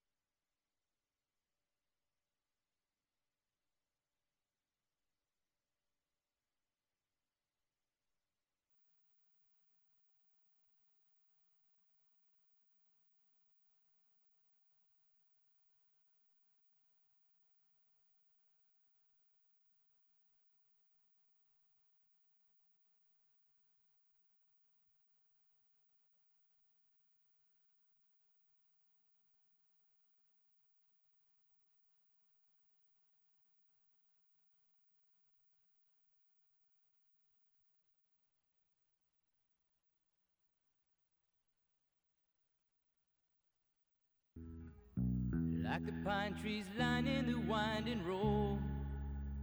I've got a name. I've got a name. Like the singing bird and the croaking toad. I've got a name. I've got a name. And I carry it with me like my daddy did. This is another Trevor classic. All right. That he kept his. Wait for it. This is the Mike Moving Rutherford down the Show highway. on the Big X. Rolling me down the highway. Moving ahead so life won't pass me by. Kent State ba- our Akron basketball coach, John Groce. I love everybody called John Gross John Croce just because like you know Jim Croce has that last name pronounced that way. And at some point he had to be like, I'm not the damn singer. Stop. Uh, it is the five o'clock hour here of the Mike Rutherford Show on a Friday. Danny Sennard, podcast legend, here in studio today. I love glancing at the text line and seeing all the people who are like, "Is that Dan from the Card Chronicle podcast?" And all I can think of is almost famous, where like the Oh, he's like, "Yes, on my better days, I am Russell from Stillwater." Like just like on my better days, I am Dan from the Card Chronicle podcast. Okay. Yeah, I know. I'm I like I feel like I'm like this mysterious figure that like lives out of state that like everyone's like, does he actually exist or is this like Mike's like, you know, some guy that he basically made up in a You're not talking to the mic at all. Oh, sorry. The Yeah. one radio rule that you just completely defiled. That's Yeah, okay. talking to the mic, Billy. Don't don't worry about it. I know. We've been talking a lot of hoops today, obviously, reacting to last night's Sweet 16 games. We'll look forward to tonight's Sweet 16 games. On a quick opening note, though, did you see one this morning that the New York Jets tweeted out an official vote of confidence or a vote of support for the St. Peter's Peacocks? And do you think they're screwed because of this? Yeah, that's a bad omen. Done. Uh, my my guy, Mike, Mekhi Becton's got to get out of there. I mean, Jets maybe the maybe the worst. I don't want to say the worst run franchise in the four major sports, but definitely one of the saddest for sure. And I think I, I read somewhere it's National Peacock Day as well. so- That's the follow up. Yeah. So I saw that this morning and I'm like, it was fun while it lasted. Purdue by 35. And then I was quickly alerted, and this is, uh, you can't make this up. Like, this is one of those weird things that happens uh, during March, these weird coincidences. Today is officially National Peacock Day. So now I'm kind of like, I don't know. St. Peter's by 25. You know what's weird? Like, it's Elton John's birthday today. Okay. Do you want to guess his age? Ooh. 81. It is 75. Oh, man. Sorry, Elton. But Elton John kind of looks like a peacock. So for like I I get peacock vibes whenever I see Elton John on stage and it's National Peacock Day. And I was like, wow, like how did that come Get about? Peacock vibes. Is it just the outfits with the yeah, feathers? the colorful outfit. I don't know. Everything I'm like, oh, there's old Peacock Elton. There he is. The vibes are strong. yeah. I, think my parents are actually going to his concert. He's coming to the Yum Center, I want to say, in at least a month or something He like just that. added, I think, just added us to the tour a- Yeah. a little while back. I did like the text or the tweet from Chris Nugent who said, "Who cares how many stars the recruits have? Uh, the pain train's going to be full of hot guys." That that is how you tweet right there. Look, I misspoke. that, I, I was, that got me a cackle during the break. Give us all the hot guys, Yeah. all the hot players, all the hot names, all the hot guys. Get them on this roster. We're taking everybody now. Uh, do you have any rooting interest? I know we're all kind of pulling against Duke at this point. Do you have any rooting interest with the 12 teams that we now have still standing in the NCAA men's tournament? Yes. Is it just Mick Cronin? It's UCLA. I'm not. It's not just Mick Cronin. Okay, I'm not like this Mick Cronin stan. Like I- I, wanted him to. I want. Well, here's the deal. I for for credibility for the podcast sake, like I was like he cannot lose in the first round, and they, they had a struggle. I was like um, pretty nervous watching it, but I enjoyed watching this UCLA team last year make the run that they had, and they have everyone back. Plus, I mean, I love Jaime Jaquez, although I, I don't know what his status is for a Day to day, man. Yeah, that's He's tough. hurt. Yeah. Juzang's hurt too. Um, yeah, Johnny hasn't really played like himself all tournament, but I love Johnny Juzang, Tiger Campbell. He's like everything. Like when Kenny Payne gets a point guard, Tiger Campbell is like who the type of point guard I want him to. Texter just texting a picture of Elton John literally dressed up like a peacock. Yes. St. Peter's is winning tonight, folks. Oh yeah, it's 100 percent happening. Birthday, um, but yeah, I I just like the UCLA team in general. I think if they can get by tonight, um, you know, I, I'm with you. I, I think they can make the Final Four. if they win tonight, I think they beat Purdue or St. Peter's, whoever Yeah. advances there. I, I think that they're Carolina's going playing to do it. well, no no doubt. Um, I Do don't we know. want Carolina Duke in the Final Four? I mean, as a objective fan of college basketball, it'd be great because th- th- I mean the two teams have never played in the NCAA tournament. It's Coach K's last year. Also, Carolina knocking him off would be kind of hilarious, especially as an eight seed and after doing it in Cameron Indoor in the last time they played. We could be like the annoying SEC football fans when like Georgia plays Alabama in the title game. We Like, could, but also like I've kind of crapped on the conference all year long. Like, I they, like I, they've made me more mad this year than any other year because they treat us like second class citizens. I'm kind of done with the Tobacco Road conference, and, and so there's part of me that that doesn't even want it. Yeah. I don't know. I, I mean, I don't like this. I like Hubert Davis. I typically have not had much of an issue with Carolina over the years. I least- dogged Hubert Davis and like the I like him is- personally, though. Yeah, same here. But like I, I was like I don't know if it's gonna work out. But I hate this Obviously, team. I was I was too quick to judge because they're playing pretty well right now. I don't like this team. Bacot is as we- Bacot's basically Grayson Allen, except Yeah. nobody hates him as much for some reason. Um, and, and the other guys on the team, I don't think are. I, I don't mind Brady Manek. Um, I, I mean, he, you know, he looks a little funny, but I Just like him because he looks like a lumberjack. I mean, yeah, I don't And know. shoots a bunch of threes. He does shoot a bunch of threes, but I think Carolina goes. uh, Well, I say this, and it seems like when Caleb Love, I saw like somebody tweet. I think it was uh, Brian Smith. Like when Caleb Love has like more than five turnovers, like Carolina's undefeated, They're or something like undefeated. that. Uh, so I was about to say I think they go as far as Caleb Love takes them, but I even though that stat is out there, um, I still think he's kind of the you know the thing that makes that team go. I mean, him or RJ Davis has been so good the Mhm. last few weeks. Like he is, Yeah. he's been fantastic. Uh, Texas says 502 414 1450 is the Thornton's text line. Texas, have Danny tell the hitting someone with his car story. Radio needs Dan the Dumps. If you don't listen to the Card Chronicle podcast, we like to. And Danny has, hor- I was gonna say horrible, but you have like minor inconvenience things happen to you. Yeah. On a far too regular basis, things that are easily avoidable, but that you just have happen to have bad luck or your idiocy kind of gets you into. Yeah. And so we have a segment at the end of every podcast, almost every podcast, where you tell a quick short story about a bad thing that's happened to you recently or sometime in the past, and we call it Dan in the Dumps. And that's probably the one that I think people have brought up the most. Is either you, it's it's it's either you hitting, it's either you hitting the person with your car or you murdering the squirrel with your bike. is- Oh, I feel like are the two that people talk about that, the most. that that was on the way home from the memorial. Um, but the car one happened here in Louisville. It happened. Uh, man, I, I was in college. I, I was just a low key summer night where you're looking for stuff to do. I was going to play poker with some guys, and I was picking up my friend Rodney, at, who lived in Plainview at the time, and. I don't know why I was like, you know, I thought I was past the Dave Matthews Band stage, but I I was like jamming out my car. I was like, hey la la la, hey la, and I just like rolled right. Like I came to a stop sign, didn't come to a complete stop, looked one way and just accelerated, and this jogger just disappears under the hood of my car. Like it wasn't like it wasn't like I just knocked a guy going like 40 miles an hour, but it was like I had slowed all the way down and then like kind of accelerated, and he just disappeared. So I get out, and this guy's like ah, like holding his knee, and I was like, oh my god, like I am so sorry, like oh please, like uh, is there anything I can do? He's like. What man? You didn't stop. Like you didn't see the stop sign. I was like, I'm really sorry. Like you know, uh, and like there's these people across the street like we saw the whole thing. I was like ma'am can you please stay out of it? And like the guy was like you live around here? I was like no. And like for some reason i was like i told him my address. I was like i live in Owl creek sir.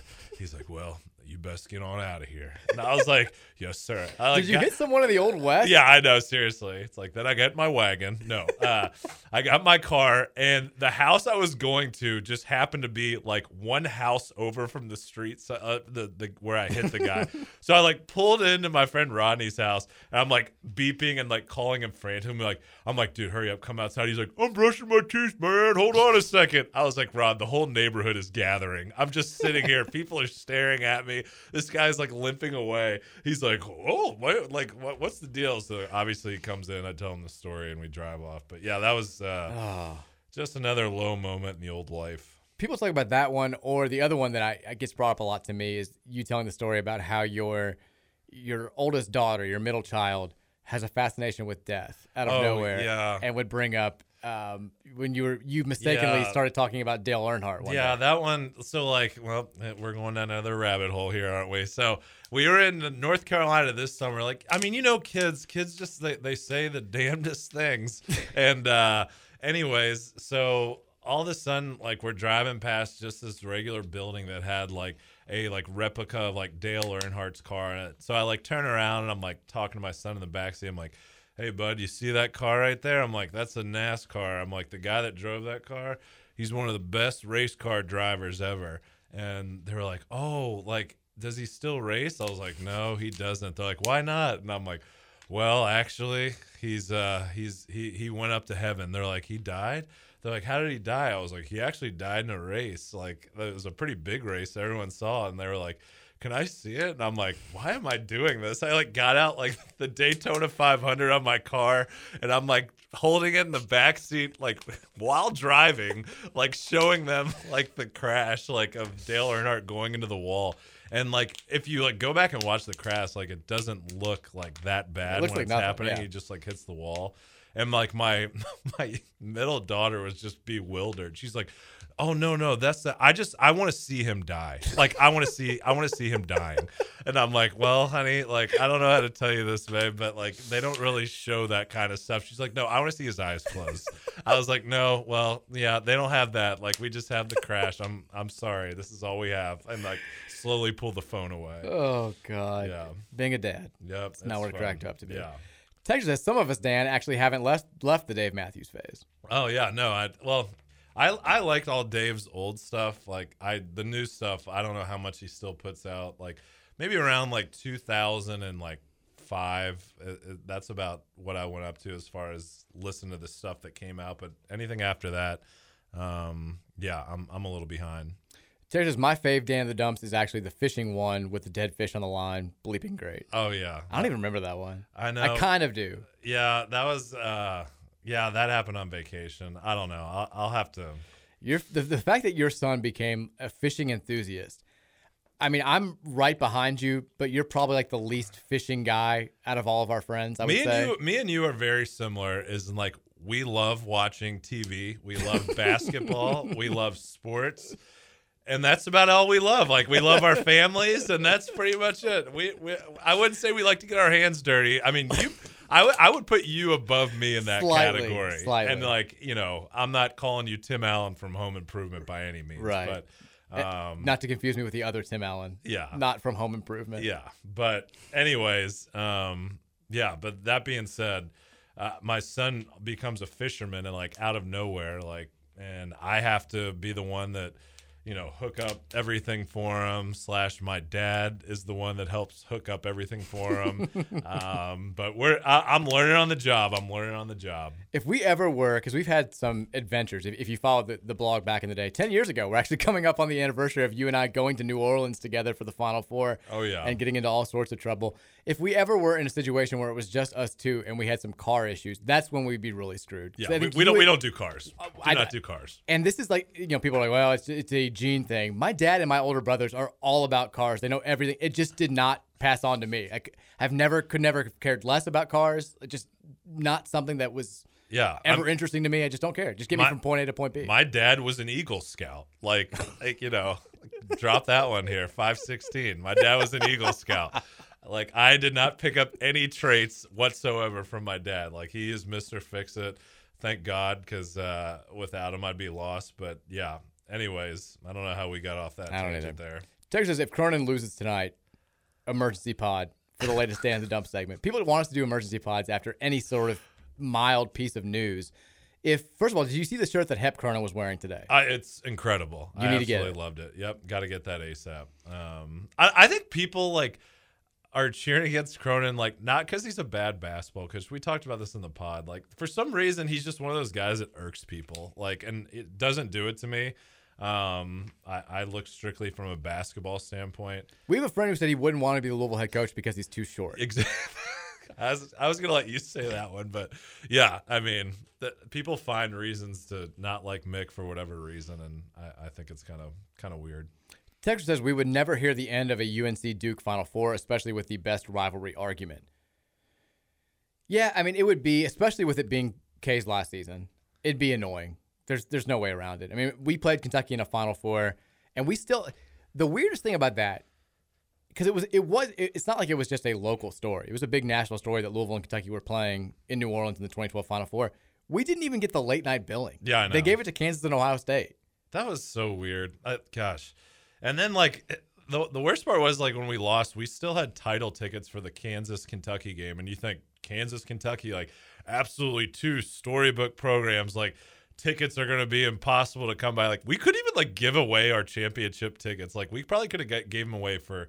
20 bucks. It was just like a weird dynamic overall. I think because like Louisville and Ohio State fans left, so there was a lot of available tickets. But um, yeah, I was mad we didn't get the uh, the late Final Four game. If we ever are in the Final Four again, like, gosh, I do not want that first game. That Louisville Wichita game, that was almost that was close to being what like the worst moment of my life. I was like, Yeah. if we lose this. Like having to drive drive drive back. Well, my wife was a Michigan fan, so we would would've stayed. around. Yeah, we would have stayed, but um, yeah, that would have been that would have been brutal. Was it weird? The fact, I mean, this is a moment that like you and I and, and our friends we've waited for our entire lives. Seeing Louisville playing a national title, winning a national championship game, it ha- it, was quite literally Yeah. the worst possible opponent for you. Your wife, diehard Michigan fan, her whole family, diehard Michigan fans. Like it was, and I did love that you like you didn't back down at all. You you're like walking, we're walking out of the Georgia Dome, and you were like, I'm just gonna push her in the water right there, like just Yeah. just no hesitation, like bleep Michigan, bleep that. It still had to have kind of stuck. And our other best friend, like like my best friend uh, growing up my entire life, Weber, his wife, diehard Michigan fan family. It was just like it was the worst possible time to play that team in that moment. I'll say this: the lead up to the game made it so much fun because like the Michigan fans were great. Like when we pre-gamed at whatever bar we're at, like the vibe that day was just all time. It was an all time vibe. Um, like they were excited. The Michigan fans were. My wife was excited. I was excited. It was kind of like a, hey, like look at this couple. They got different shirts on, blah blah blah, like type thing. Which like it was fun. And then like the game started, and I was like, okay, time to get mean. Like uh, like we're Spike Albrecht's hitting everything. I'm like, okay, get this guy off the floor. But um, yeah, I mean, I couldn't even really like fully, even though I did, like it was hard to fully bask in the championship glory just because my wife was a little sad, and I'm like, oh, come here, like I love you that know. you're saying this. I'm imagining me and you running on the Yeah, grassy area, like, like jumping up and down. You pouring a beer all over my head, like as we like hug and jump and celebrate when we saw each other for the first time after the game. It's like, yeah, you really toned it down. Yeah, I know. There. Well, I toned it down like when the buzzer went off, like because I was like more like in reflective mode, like look how far we've come, and then like I like literally did like the like arm around my wife, like hey, we still got us type of thing. One day this will be you. Yeah, you guys any day now, but it's like I'd say that like they've been to five Sweet 16s in a row, and we haven't made the tournament or won a tournament game, so she's living good right now. Texter said, "Who did more damage to the program, Mack or Pitino?" That remains to be seen. We don't know yet. I think that's a fair answer. I, I mean, I think you also have to take into account who did more for the program. Like Rick Yeah. Pitino's damage would be far more significant if he hadn't also done all the positive things. With Mack, it's like, well, you had the extortion thing, and also you missed two NCAA tournaments and never won a tournament game. So yeah. y- you're not counterbalancing anything here. It's like if the 2015 stuff doesn't happen, does any of the 2017 stuff happen? I, it's just all, yeah. It's it, Hope, ho- I mean, I, I hope in a year, like we're just in a place where we never, I mean, not never talk about it, but like I hate like, for the past six years, like anytime you bring up something, you like have to talk about the past, and I think everyone's just, I mean, I'm drained of it. I can't even imagine you. You got you have to get on the radio and do it every single day, but that's that's the part of the Kenny Payne story that I want is we are so far removed from what has happened. We're past the IARP stuff. We're past the scandals, and people look at us as a powerhouse university again. That's when I know we made the right choice. it's going to be, I mean, I, I still think it's going to be a little bit of a process, not to, to become nationally relevant, because I'm with, I, think it's possible to become a relevant name, like a fringe top 25 program that makes an NCAA tournament pretty quickly if the NCAA stuff doesn't wind up keeping that from being a possibility. But as far as like getting totally over the stigma that's been attached to our name now for the better part of God, uh, seven years, it's going to take some time. Like you have to have a sustained period where not only is the program successful, but you've cut out all these dumbass headlines that we keep making. Like like even the little stuff that just gets attached to you, like the you know the president accidentally saying Kentucky instead Yeah. of Louisville at the, at the graduation. It's a nothing at any other program outside of just a like a little blurb that gets talked about on radio shows and maybe played on some local news stations. And at Louisville, it becomes, well, they just they can't get right. They can't do anything right. They can't get out of their own way. And until we have like four or five years where the dumbass headlines stop and the teams start winning, then we're still going to be kind of be a point and laugh at program or they're the reason that everything's wrong and they're everything that's wrong with college athletics. And that's just going to be the case. It, it's, it sucks.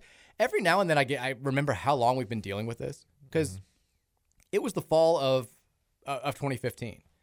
And I look back that weekend, we played NC State in football. It was freshman Lamar Jackson who was still battling with Kyle Bolin for the starting quarterback job. That's how long we've been in this era of scandal. And you have to assume that whenever the punishments come down, like the era, you don't just completely move on. Even if we don't get a postseason ban, they're going to hit us with something. And we're still going to be known as the mm-hmm. program that did all this stuff and has the banner taken down. And when we look back, it's going to be close to a decade of scandal. That's and like I think that's why year one, like Kenny really has an opportunity to make a big splash. Like, and I hate to keep going back to that 09 Kentucky team, but I mean they're coming off DUI Billy Gillispie. They're you know coming off of rumors like Billy Gillispie out at night, you know, creeping on whatever, and just a, an awful stigmatism to their name. Um, and he comes in year one, gets a couple guys that just completely turn around and resurrect the program. And then you basically don't hear about Billy again. Like it, it went away almost immediately and they got it rolling. So I, I know that we that what we have is a lot more serious and a lot more on our plate than than that. But there's an opportunity to really become like the cool spot to be, like the cool university. And I think that's what's most appealing about Kenny Payne is he can really put this program in a place from a like national standpoint of like whoa like look what they're doing like this would be an awesome place to go to that you know maybe some of these other hires that we could have made would not have done you need somebody to get the ball rolling, and, the the name is obvious, and it's why I think not to keep coming back to it, even though I think we're going to keep coming back to it for the next several months. But the DJ Wagner stuff is so important because if you are able to get him, that's that first like that that John Wall commitment that UK had that mm-hmm. makes you the cool program that players who see DJ Wagner, who know who he is, who followed him for years, who idolize him, want to to mimic. They, they want to go there you need that to happen. I'm not saying it necessarily has to be DJ Wagner. If it's another player from that class who comes here and kills it and has a one and done type freshman season and becomes one of the coolest players in the country, that works too. But you've got it has to be a group. It has to be somebody. It has to be somebody or somebody's. Like Pierce Clarkson on the football front. If you don't get him, then all of this stuff that's happening with this California pipeline and all these other four stars that are only coming to visit Louisville and committing to Louisville because they know Pierce, it doesn't happen. Yeah. Like you've got to get that first guy. You got to get that Teddy Bridgewater that Charlie Strong got. You've got to get that uh, Lamar Jackson that Petrino got in his second tenure. Who's it going to be? We'll find out. well let's let's look at it this way you go back to 09 uh, to this day one of the most devastating losses that we've experienced as a u of l fan it was michigan state in the elite eight it was terrible goran suton went nuts I'd like to forget about that game as much as I can, but that was the same weekend that John Calipari got hired. And that same year, I don't remember if it was uh, like a couple months after it, that's when the whole Pitino Karen Sypher thing came out. It was right then, yeah. And the momentum just kind of switched. Like everything was such in Louisville's favor. We had it rolling, and the momentum completely shift. You look at right now, I mean, the UK fan base is they're fractured right now. I mean, I wouldn't say they're totally fractured. I still think majority think Cal is the guy, but for the first time, there's more than whispers saying, "Hey, what are we doing here? We haven't won in three years. This Sure. is getting ridiculous. He's getting paid this much. He has a lifetime contract, fifty-four million dollar buyout. Like, what is the deal here? We hire the cool guy, Kenny Payne. If he can just come in and completely flip the switch, I mean, there's an opening there, like like UK did to us. There's an opening for us to switch the tide here. That would just, I mean, obviously it would be the greatest thing ever, but I mean, it would just be huge if we can just gosh, get a couple guys off the bat here to really get momentum rolling. There is sort of that weird dynamic in this rivalry where, you know, Denny Crum gets to Louisville and he kind of makes Joe B. Hall, who'd been successful, look like the old guy and like the, the uncool guy.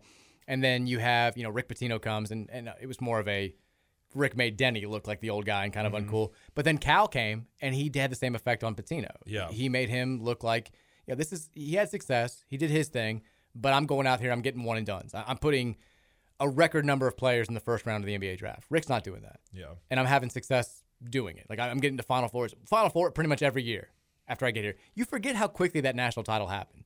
Because I feel like we were backing on Cal for not winning a national championship for a, a long time. Yeah, it was and the fact of the 30 matter is, is because we it's all we had was, hey, these teams are really good. You still haven't won one, and then he gets one in year three.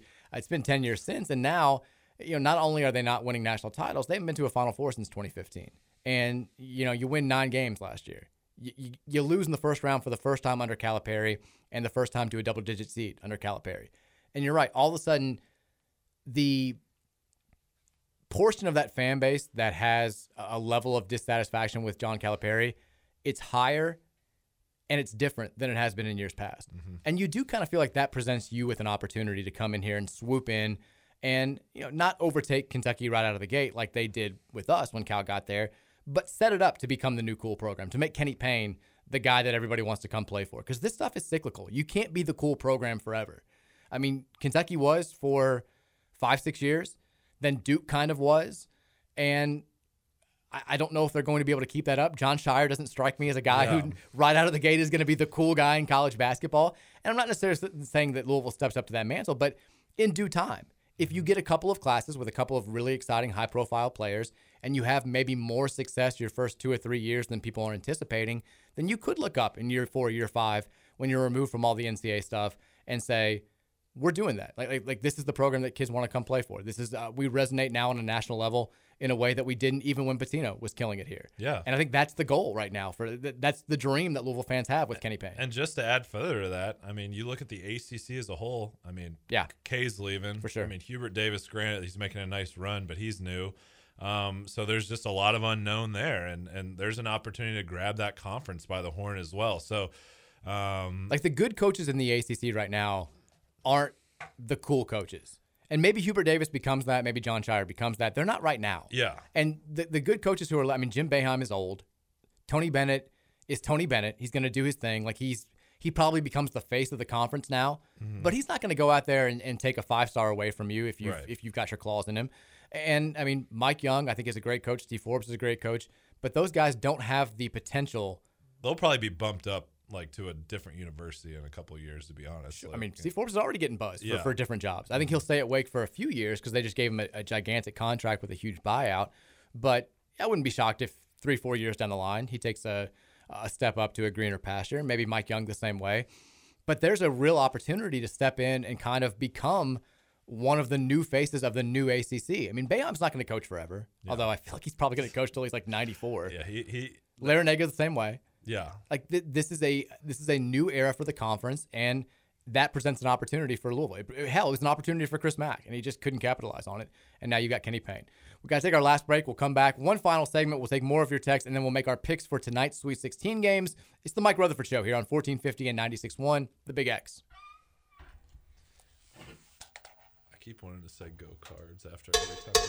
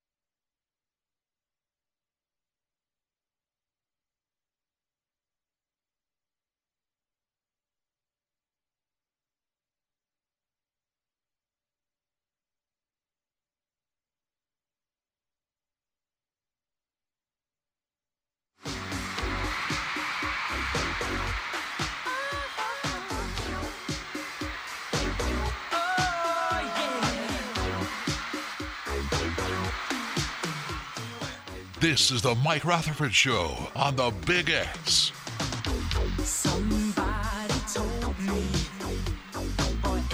What is Trevor doing? What is this? What, what, what is this? Is just classic Trevor. Uh, What, what, what is he doing? This is the, the last song that we're coming into on a Friday. This is how we're ending the week. I'm kind of sided with the KRC guys that fired him from the DJ duties now. What's up with that, Gary? What are you? That just came up at random. It's a TK classic. It's who, it's, it's who he is. It's what he does. That's right up his alley. Well, you know, you can dance to it. Yeah, you can. Well, some people can. That's fine. uh, it's the final segment here of the Friday edition of the Mike Rutherford Show. Danny Sennard, co-host of the Card Chronicle podcast, here in studio in beautiful Louisville, Kentucky. Uh, we did get a text on the Thornton's text line, 502-414-1450, just saying, I can't believe these two have been on for two and a half hours and have yet to make one sidetrack reference to the Cincinnati Reds. I'm just as surprised as you are. And I know Dan is chomping at the bit. I mean, I, I, what do you want me to say here? It's here's Sell what the team, Bob. I was gonna say we all we all want Bob to sell the team, and are we all depressed about the trade that went down with Jesse Winker and Eugenio Suarez? Yes, we're pretty sad. But I gotta say, Here we go. as You sad do this as I- every year. I do. Here it comes. As sad as I was, like from their financial standpoint oh and Oh my what God. they've done since those moves, Oh and, and and trading for Mike Minor and signing Tommy Pham to a one year deal. I kind of like it. Like I, I, I don't like it. I miss Jesse. Like obviously, my kid, you know, Cam, he loved Jesse, loved Gino. But from a baseball standpoint, I mean, I think in two to three years, Oh my god. and I, every Reds fan says this, but we have an absolute loaded about top eight, nine prospects list. Elly De La Cruz, do not forget the name. If you haven't uh, watched any spring training games, he had a grand slam the other night. He's absolutely electric. Nobody He's listening's about- watched any spring know. training games. He's probably about two years away. But real quick, just on the Reds, I think they are going to, with the expanded playoffs, be in the hunt until August. Till August. Oh my okay? god, you're you're out of your mind. Till August. All you right. do this every year when, like not the, the last two years notwithstanding because we had expectations, but you'll do this thing where you get hope before the season. This is true. The Reds win like 68 games.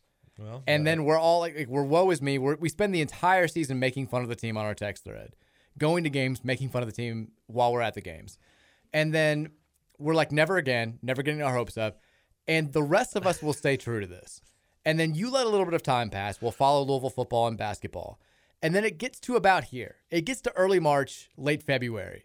And then you'll be the one who's like, you know, Yeah, I mean, I do fall for it. Like for some reason, it's it always sounds a lot better, and then like once the actual game start and you realize that you're up at like twelve thirty at night watching an extra inning Pirates game and watching Heath Hembree give up like back to back bombs and like the top of the tenth, you're like, maybe I maybe I overshot there. I mean, the other night, like I'm, I'm sitting here trying to write college basketball stuff. I'm flooded with NCAA tournament stuff, and you're on the Reds text group trying to debate TJ Friedl versus Shogo Akiyama. Well, they do need to cut Shogo. And He's- I, I, I, I just had to be like, I can't do this right now, Dan. Yeah. I'm, I'm not in a place mentally where I'm ready to start debating TJ Friedl, Friedl, TJ Friedl, yeah, Friedl No. versus Shogo Akiyama. Well, Shogo's making eight million a year, so I know the Reds won't cut him, unfortunately. But he brings nothing to the team, and TJ Friedl actually does. But well, like I said, uh, just let us let us enjoy this until August. Uh, you know, we're just glad baseball. August is asking way too much. Oh come on! That's like saying I hope that the Uva football team's in the the college football playoff discussion until Thanksgiving.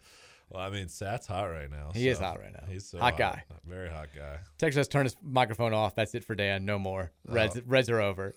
Oh gosh. Texas said my prediction is Dan is going to regret his prediction by May, and the Reds will have won two games. People are like jumping off the bandwagon way too fast. Like they saw like two big names get traded that have been on the team forever. I get it. Like Jesse Winker rakes, but he's also hurt all the time. Like he's hurt all the time. And Gino has not been the same since he hurt his shoulder. He makes a lot of money. So I get dumping his salary. Um, I don't know. Like if we bring up Nick Lodolo, Hunter Greene, who knows what kind of spark they're going to provide for the team. Still got Luis Castillo. I know he's got a hurt shoulder right now, but I, I'm more optimistic than I think. I, well, we just talked about it, but I'm more optimistic than most of the fan base. You're more optimistic than quite literally the entire. Than David base. Bell. I'm more optimistic. You're than more David Bell. optimistic than Bob Castellini. Yeah. You're, you're more optimistic than anybody who's somewhat associated with the Reds uh, franchise. Well, Yeah, you'll have to have me back on in October when we're, uh, you know, making a surprise run. When Shogo's hitting 189 and still betting cleanup in mid July, we'll talk again. Come on, Shogo, show me something.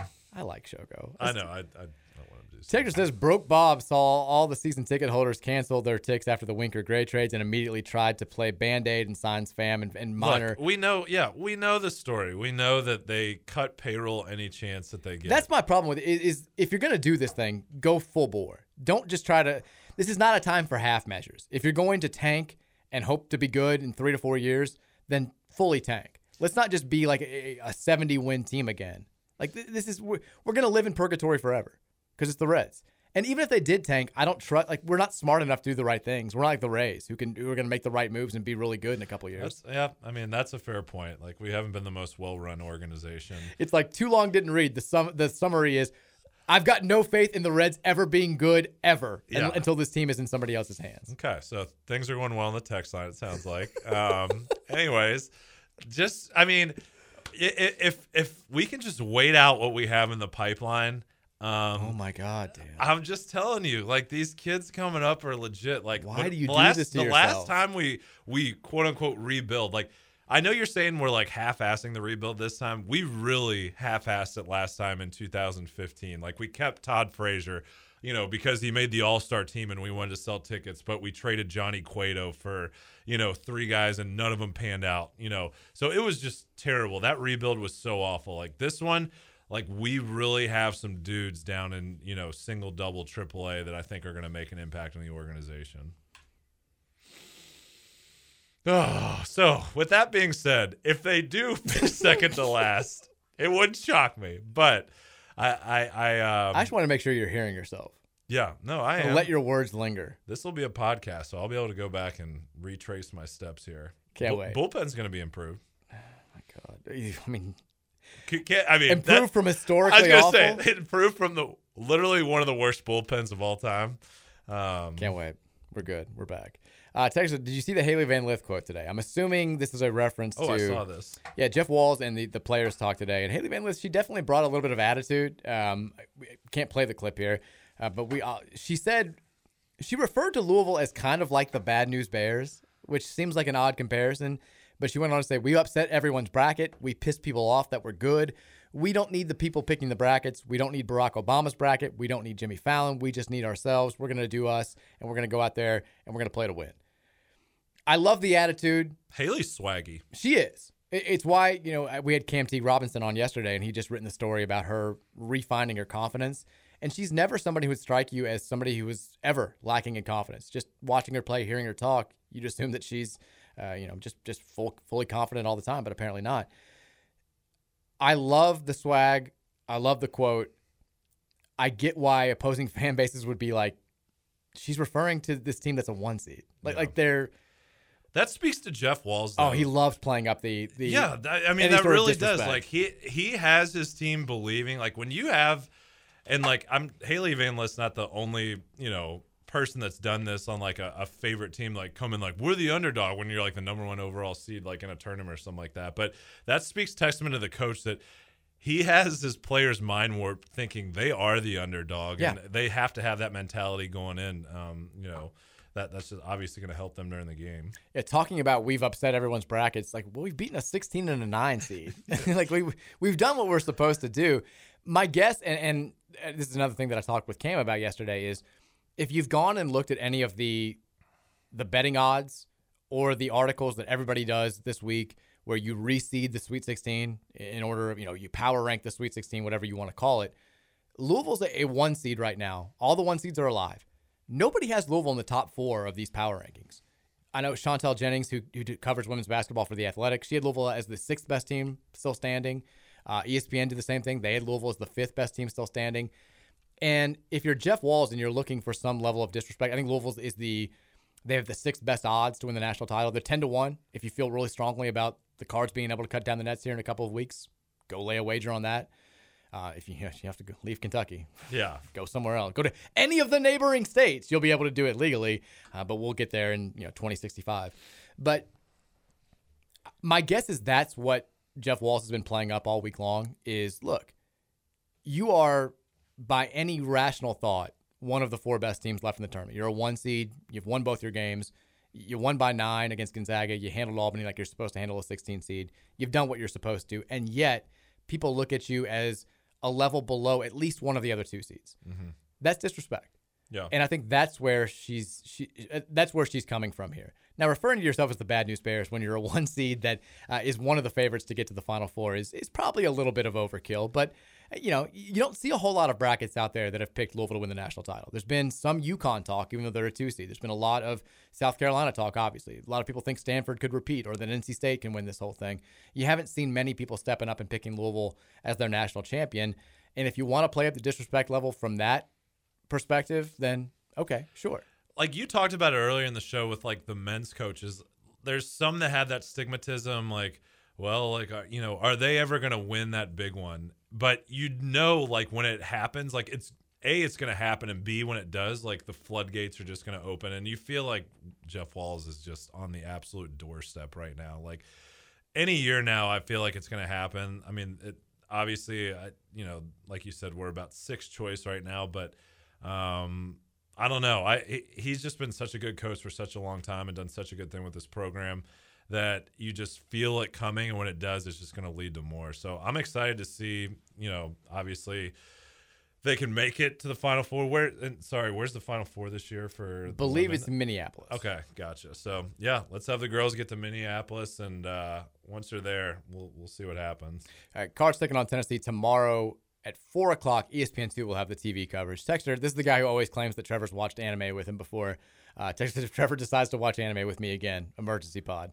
I, I still don't understand how this happens. I laugh every time though. It's the greatest experience of my life. This guy claims that he watched anime at Trevor's house. Trevor's never watched anime his entire life, and yet this becomes a thing. Uh, Texter says Dan is either Bob or Nick Krall's nephew. Yeah, well, He is. You are. We've said that. I've said it on the show. You are. I mean, your family is involved with the Reds organization, which maybe has skewed your perspective a little bit. But at the same time, I feel like I talk to your cousins who are, you know, quite literally working for the uh, organization, and they're way harder on the Reds than you are. Yeah, no, this is true. Um, I don't know. I like like I said, I, I I look at the roster top to bottom, and I look at the division. All right, look at the division. Like there's no no one in our division but maybe Milwaukee um, that that overly scares me. But hey, if you guys want to jump off the bandwagon now, that's fine with me. I'll ride it alone. I don't care. I'm I'm used to doing it. Yeah. Okay. Texas, are we the women's version of Gonzaga men's basketball? No, because we play in a power conference. The Yeah. ACC has what four teams in the Sweet 16? I think on the women's side. Um, Je- Jeff Walz doesn't get DUIs. He does not get DUIs. And also, I don't think we've ever been like last year. Gonzaga was an overwhelming favorite to win the title. They were the number one overall seed. I know they were this year, but last year they were unbeaten, and everybody thought they were going to get it done. I don't think Louisville's ever been in that situation, just because UConn has been such a dominant force. And then even when we've been, we've had our best teams, and UConn's been down a little bit. Other teams have been seen as the favorite that year. Like like Notre Dame had their run. Um, South Carolina more recently has had their run. So I don't think we've ever been viewed in those terms. But I, I get the. I mean, we are a number one seed a lot. We've been a number one seed three of the last four years. We've fallen short of winning a national title at least to this point. We've played in a couple of title games like Gonzaga has. So I, I see why you would make the comparison. I think it's it, it fits on some levels, but not on the others. Yeah, I, I think I don't want to say there's like an overwhelming pressure on Jeff Walz to win the big one because of you know what he's brought this program from when he first got here to now is just it's night and day. But um, I you know I think he probably puts pressure on himself just like the team puts pressure on himself. So yeah, I mean. It's this is a cliche saying. Here we go. Love it's hard to win a national championship. Only one team can do yeah, it. Only one team can do it. That's So the way it works. One bad night and you're out. So I think. Uh, I, do I think that criticism, if you want to call it that, is is fair? I guess maybe, but um, I, I- I still think Jeff Walz is due, and he's going to get one sooner rather than later. Text that I just listened to Trevor's thoughts on law school from earlier this week. He just made my next family gathering so fun. I love you, Trev. Only Sean Moth can replace you. I did. Uh, this is this is what my mom texted in. She's like, "I love Trevor so much." So Tre- Trevor thought law school was just like one class. Like you just you showed up every day and you learned law. he's like he's like, "Wait, you had like actual classes? Did you get tested?" I'm like, "Well, every class has one final, and that's kind of that's kind of the whole thing." He's like, Well, was it like what is it? Just- Everyone just stands up and repeats the Constitution for four hours. he just thought you showed up at school for a few hours, you learned law, and then you had some tests, and that was that was it. It was just one class, just law. Uh, no. Uh, Texture says, just heard Dan on the radio. Sorry, Dan, you don't even go here. Mike, Dan, Trevor has to be a show at some point. Trevor is the summer George. Yeah, dude. I, Trevor has it like from the the Thornton's text line. Trevor has like a, a very big following here. Trevor's the guy I feel like when I listen to him, like I need to go out and spend not just one night. Like I need like two to three nights to really feel Trevor out to be like One night will do it. Okay, one night will do it. One That's- night will give you all you need to know. Yeah. Would I be like? Would I be okay to go out the second night if I handle it, hung out with Trevor? Or do you think I'd be down for the count? Well, there's no going out with Trevor. If you're hanging out with Trevor, you're staying wherever Trevor is because Trevor doesn't go out. So you're probably just doing a lot of drugs and hanging out with Trevor. That's I'm, I'm, gonna, I'm gonna put it in bluntly, pun, in, pun intended. That- Rigma, Rigma's forever. Trevor. Trevor. Texas hearing that Trevor's interpretation of law school was basically traffic school is hilarious. That's exactly what it was. It was it was wonderful. all right, we've got it. We all- only have about five six minutes here. Let's pick some games tonight. Um, well, first of all, let's pick a women's game tomorrow. Cards are a nine and a half point favorite over Tennessee, at least where I'm looking. How confident do you feel that the uh, the, the ladies are going to get it done and move on to the Elite Eight, where they might play another Michigan Yeah. team yet again with a trip to the Final me, Four? me and my wife were talking about it. She's like, "Hey, if Michigan wins, we're gonna meet in the Elite Eight. So, uh, nice, nice, fun activity for the weekend if both those teams uh, do happen to pull it off. I think the cu- the Cards are going to cover nine points tonight. So I think they win think they tonight, roll. and I think they beat Michigan and roll on to Minneapolis. Well, it's tomorrow, so let's Or, clarify that. yeah, sorry, yeah. Four o'clock. Don't get anybody all worked up. My bad. Did I have I missed it? Have I missed the game? I think I think it's a big. T- I think it's their best performance of the tournament yet. I'll say they win by 15, and then they get pushed a little bit uh, by Michigan. If it's Michigan, if it's South Dakota, I feel feel more confident. Uh, tonight's men's game, the first one to tip off, is actually maybe the most interesting, just because we've never had a 15 seed go to a regional final. It's only the third uh, 15 seed to make a Sweet 16. St. Peter's versus Purdue. Purdue it's an odd role for them because we usually see them as the team that comes up short. Like they just they find a way not to make a Final Four, they find a way not to make an Elite Eight. But now it's all opened up for them. The Peacocks, hefty underdog in this game. Is there any magic left in Shaheen Holloway's What's the- whatever he's what's- been using? Is the spread on there? Uh, I don't have it in front That's of me. okay. I can All this is this is what I'll say. I do not trust Matt Painter one iota. Like I really don't. Like and I know this is where Cinderella always goes home. Like the Sweet 16, none of these, you know, 15 seeds never make it to the Elite Eight. 12 and a half. 12 and a half. I'll say I'll say the Peacocks cover the 12 and a half.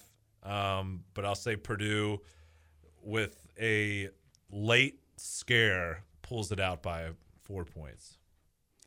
I'm gonna say Purdue covers. I want to be wrong again, and God knows if if yes, Jaden Ivey's scary again. That's that's kind of my whole thought. Is he's a guy that you just don't have an answer for. Of course, they didn't have an answer for Oscar Tshiebwe, but Yeah. they game planned well for him.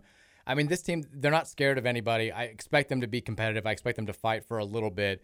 I think at the end of the day, Purdue just pulls away. And when when Purdue does have it going offensively, they score in bunches. Like they, they can. This could be a game where St. Peter's is within six seven with five minutes to go, and then Purdue just you know they they, they hit the the gas. And all of a sudden they they win by 18. I, like I said, I don't know. I don't I don't trust him either, but it's a 315. Yeah, I, I I have more faith in Shaheen Holloway from what I've seen. Um, He's a hell of a to- coach. to, put a nice game plan together here. Uh, the other early game, other early session game, about 7:30 tip off. Kansas, the top seed, last top seed left standing. Who would have thought this? They are taking on Providence, another team that most people did not think would make it to the Sweet 16. Jayhawks. The line has dipped towards Providence this entire week. Everyone's on. Providence. Jayhawks now, depending on where you're looking, either a seven or a six and a half point favorite. Who you got here? I'm on Kansas To co- win and cover. Win and cover. I think everyone's on Providence. I mean, I hey Ed Cooley's done amazing things. Obviously, uh, I don't know. I, I feel like Bill Self is. He's due to get another one on the resume here. Things are opening up for him, so really I, is. I, I think I think Bill Self is uh, ready to move on here. This is where Bill Self thrives. Like he never wants to be the focal. Yep, He wants to be that's that's a that's a good way to put it. he wants to be top tier, but like right underneath the top of that top tier. This is where like he gets it done. Yeah. I like I, I've picked Miami to win this region. I had Kansas losing to Iowa in this round. I've been thinking all week I want to pick them to lose to Providence just because I'm rooting for Providence. I think Ed Cooley rules. I think Yeah. it's a cool story. They're finally having some success. I feel like Kansas wins and covers tonight. I hope they. I'm I'm pulling for Providence. I hope I'm wrong again. I've been saying all week I'm going to take Providence straight up. I can't do it. So not only am I not taking them straight up, I'm not taking them to cover. Sorry, Ed. Uh, UCLA, North Carolina. Here we go. Uh, Carolina, hot out of nowhere, blowing teams out. A lot of offense. Uh, UCLA, as good as they looked against St. Mary's, Jaime Jaquez dinged up. Johnny Juzang dinged up. That's two of their three best players. Uh, Jules Bernard stepped up a little bit. Tiger Campbell, I think, is still unpredictable. How you feel this one plays out? Well, I, I, health is a big part of it. Got to see. I, I mean, I think Johnny Juzang will play. Jaime Jaquez. I mean, his ankle sprain looked pretty bad, so we'll, we'll see. But Mick is going to muddy up the waters tonight. I mean, he is going to make this like an old-fashioned slobber knocker back to the Cincinnati days, where all their games were like super ugly. Um, so I expect this game to have no flow to it at all, um, which I think favors UCLA. I don't know. I just I love Tiger Campbell so much, like running the team. I just trust that guy at the end of games. I do. Um, so I'm gonna go with UCLA here. I think I think they cover, um, and they move on in this bracket. But it's gonna be th- this will be. I mean, it's the game I'm looking forward to the most out of the four tonight. Same. I mean, and also just like those two names. Yeah. See them on the floor at the same time. As much as we may, like, I hate this UNC team. I do. Like, I, just because of what they did at the Yum Center and Bacot's so annoying. But UCLA does not have an answer for him inside. Like, I think this could be a game where, like you said, I, you almost expect Baycott to get like 20 and 16 at least. And if RJ Davis and or Caleb Love play well, it's probably too much for UCLA. I'm banking on neither one of those guys playing well. I think UCLA wins. Like they just they find a way in these in these spots. They have the last couple of years. They make ridiculous shots. I'm going with the Bruins, and I feel like it's not the logical pick, but I'm going for it. Uh, the last game, probably the least interesting. Um, number 10 Miami versus number 11 Iowa State. Fun fact: this is the fourth time a 10 has played an 11 in the NCAA tournament. The prior three times, the 11 has won each matchup, and two of those three times, the 11 has gone on to go to the Final Four. Uh, VCU with Shaka Smart, and then Syracuse a couple of years ago, or in 2016, with Jim Boeheim at the helm. Miami is a three-point favorite. I'm saying it. Trend ends tonight. Miami, team of destiny. Isaiah Wong lighting it up. Kam McGusty's fantastic. Miami just they're straight. They're better than Iowa State. They should win this game. I'm gonna go opposite here. Okay. Uh, I watched the Iowa State Wisconsin game, and yes, we can you know talk about Wisconsin. They lost their point guard during that game, and they suck. Their their defense was tough. I mean, they they were tough to score against. Like their new coach, sorry, his name is I'm blanking on it right now. I know it's not Prohm who or Steve Prohm. He's just going back to. Murray yeah, State going now. back to Murray State. I saw that. Um, whatever he's done with this program, it's like a 180 because you always think of Iowa State as like a run and gun team, but man, they really grind you out on the defensive end. So I think that's a bad matchup for Miami. So I'm gonna go Iowa State here. Um, I don't know what the spread is, but I like Iowa State outright. TJ Otzelberger, by the way, from South Dakota State. Gotcha, Former okay. Jackrabbit That's down right. there. Yeah, that's kind of it's, it's been maybe the most overlooked great story. Yeah. They won two games last year. That's unbelievable. Two games. Two they went games to winless in the Big 12. Yeah. And he comes down there, gets some transfers, and they're hey. If in- Iowa State can do it, Louisville can You're do it. damn right. If Yeah. the Cyclones can do it, we can do it. Big shout out to Danny Stannard for uh, spending some time with us here on the show. Listen to the Card Chronicle podcast. Subscribe to it wherever you can. We got the cards tomorrow. Hopefully, we're celebrating a victory on Monday and getting ready for the Elite Eight. Even if we're not, we'll be on the air. Enjoy your weekend. Enjoy the hoops. We'll see you guys on Monday. Go Cards. Go Cards.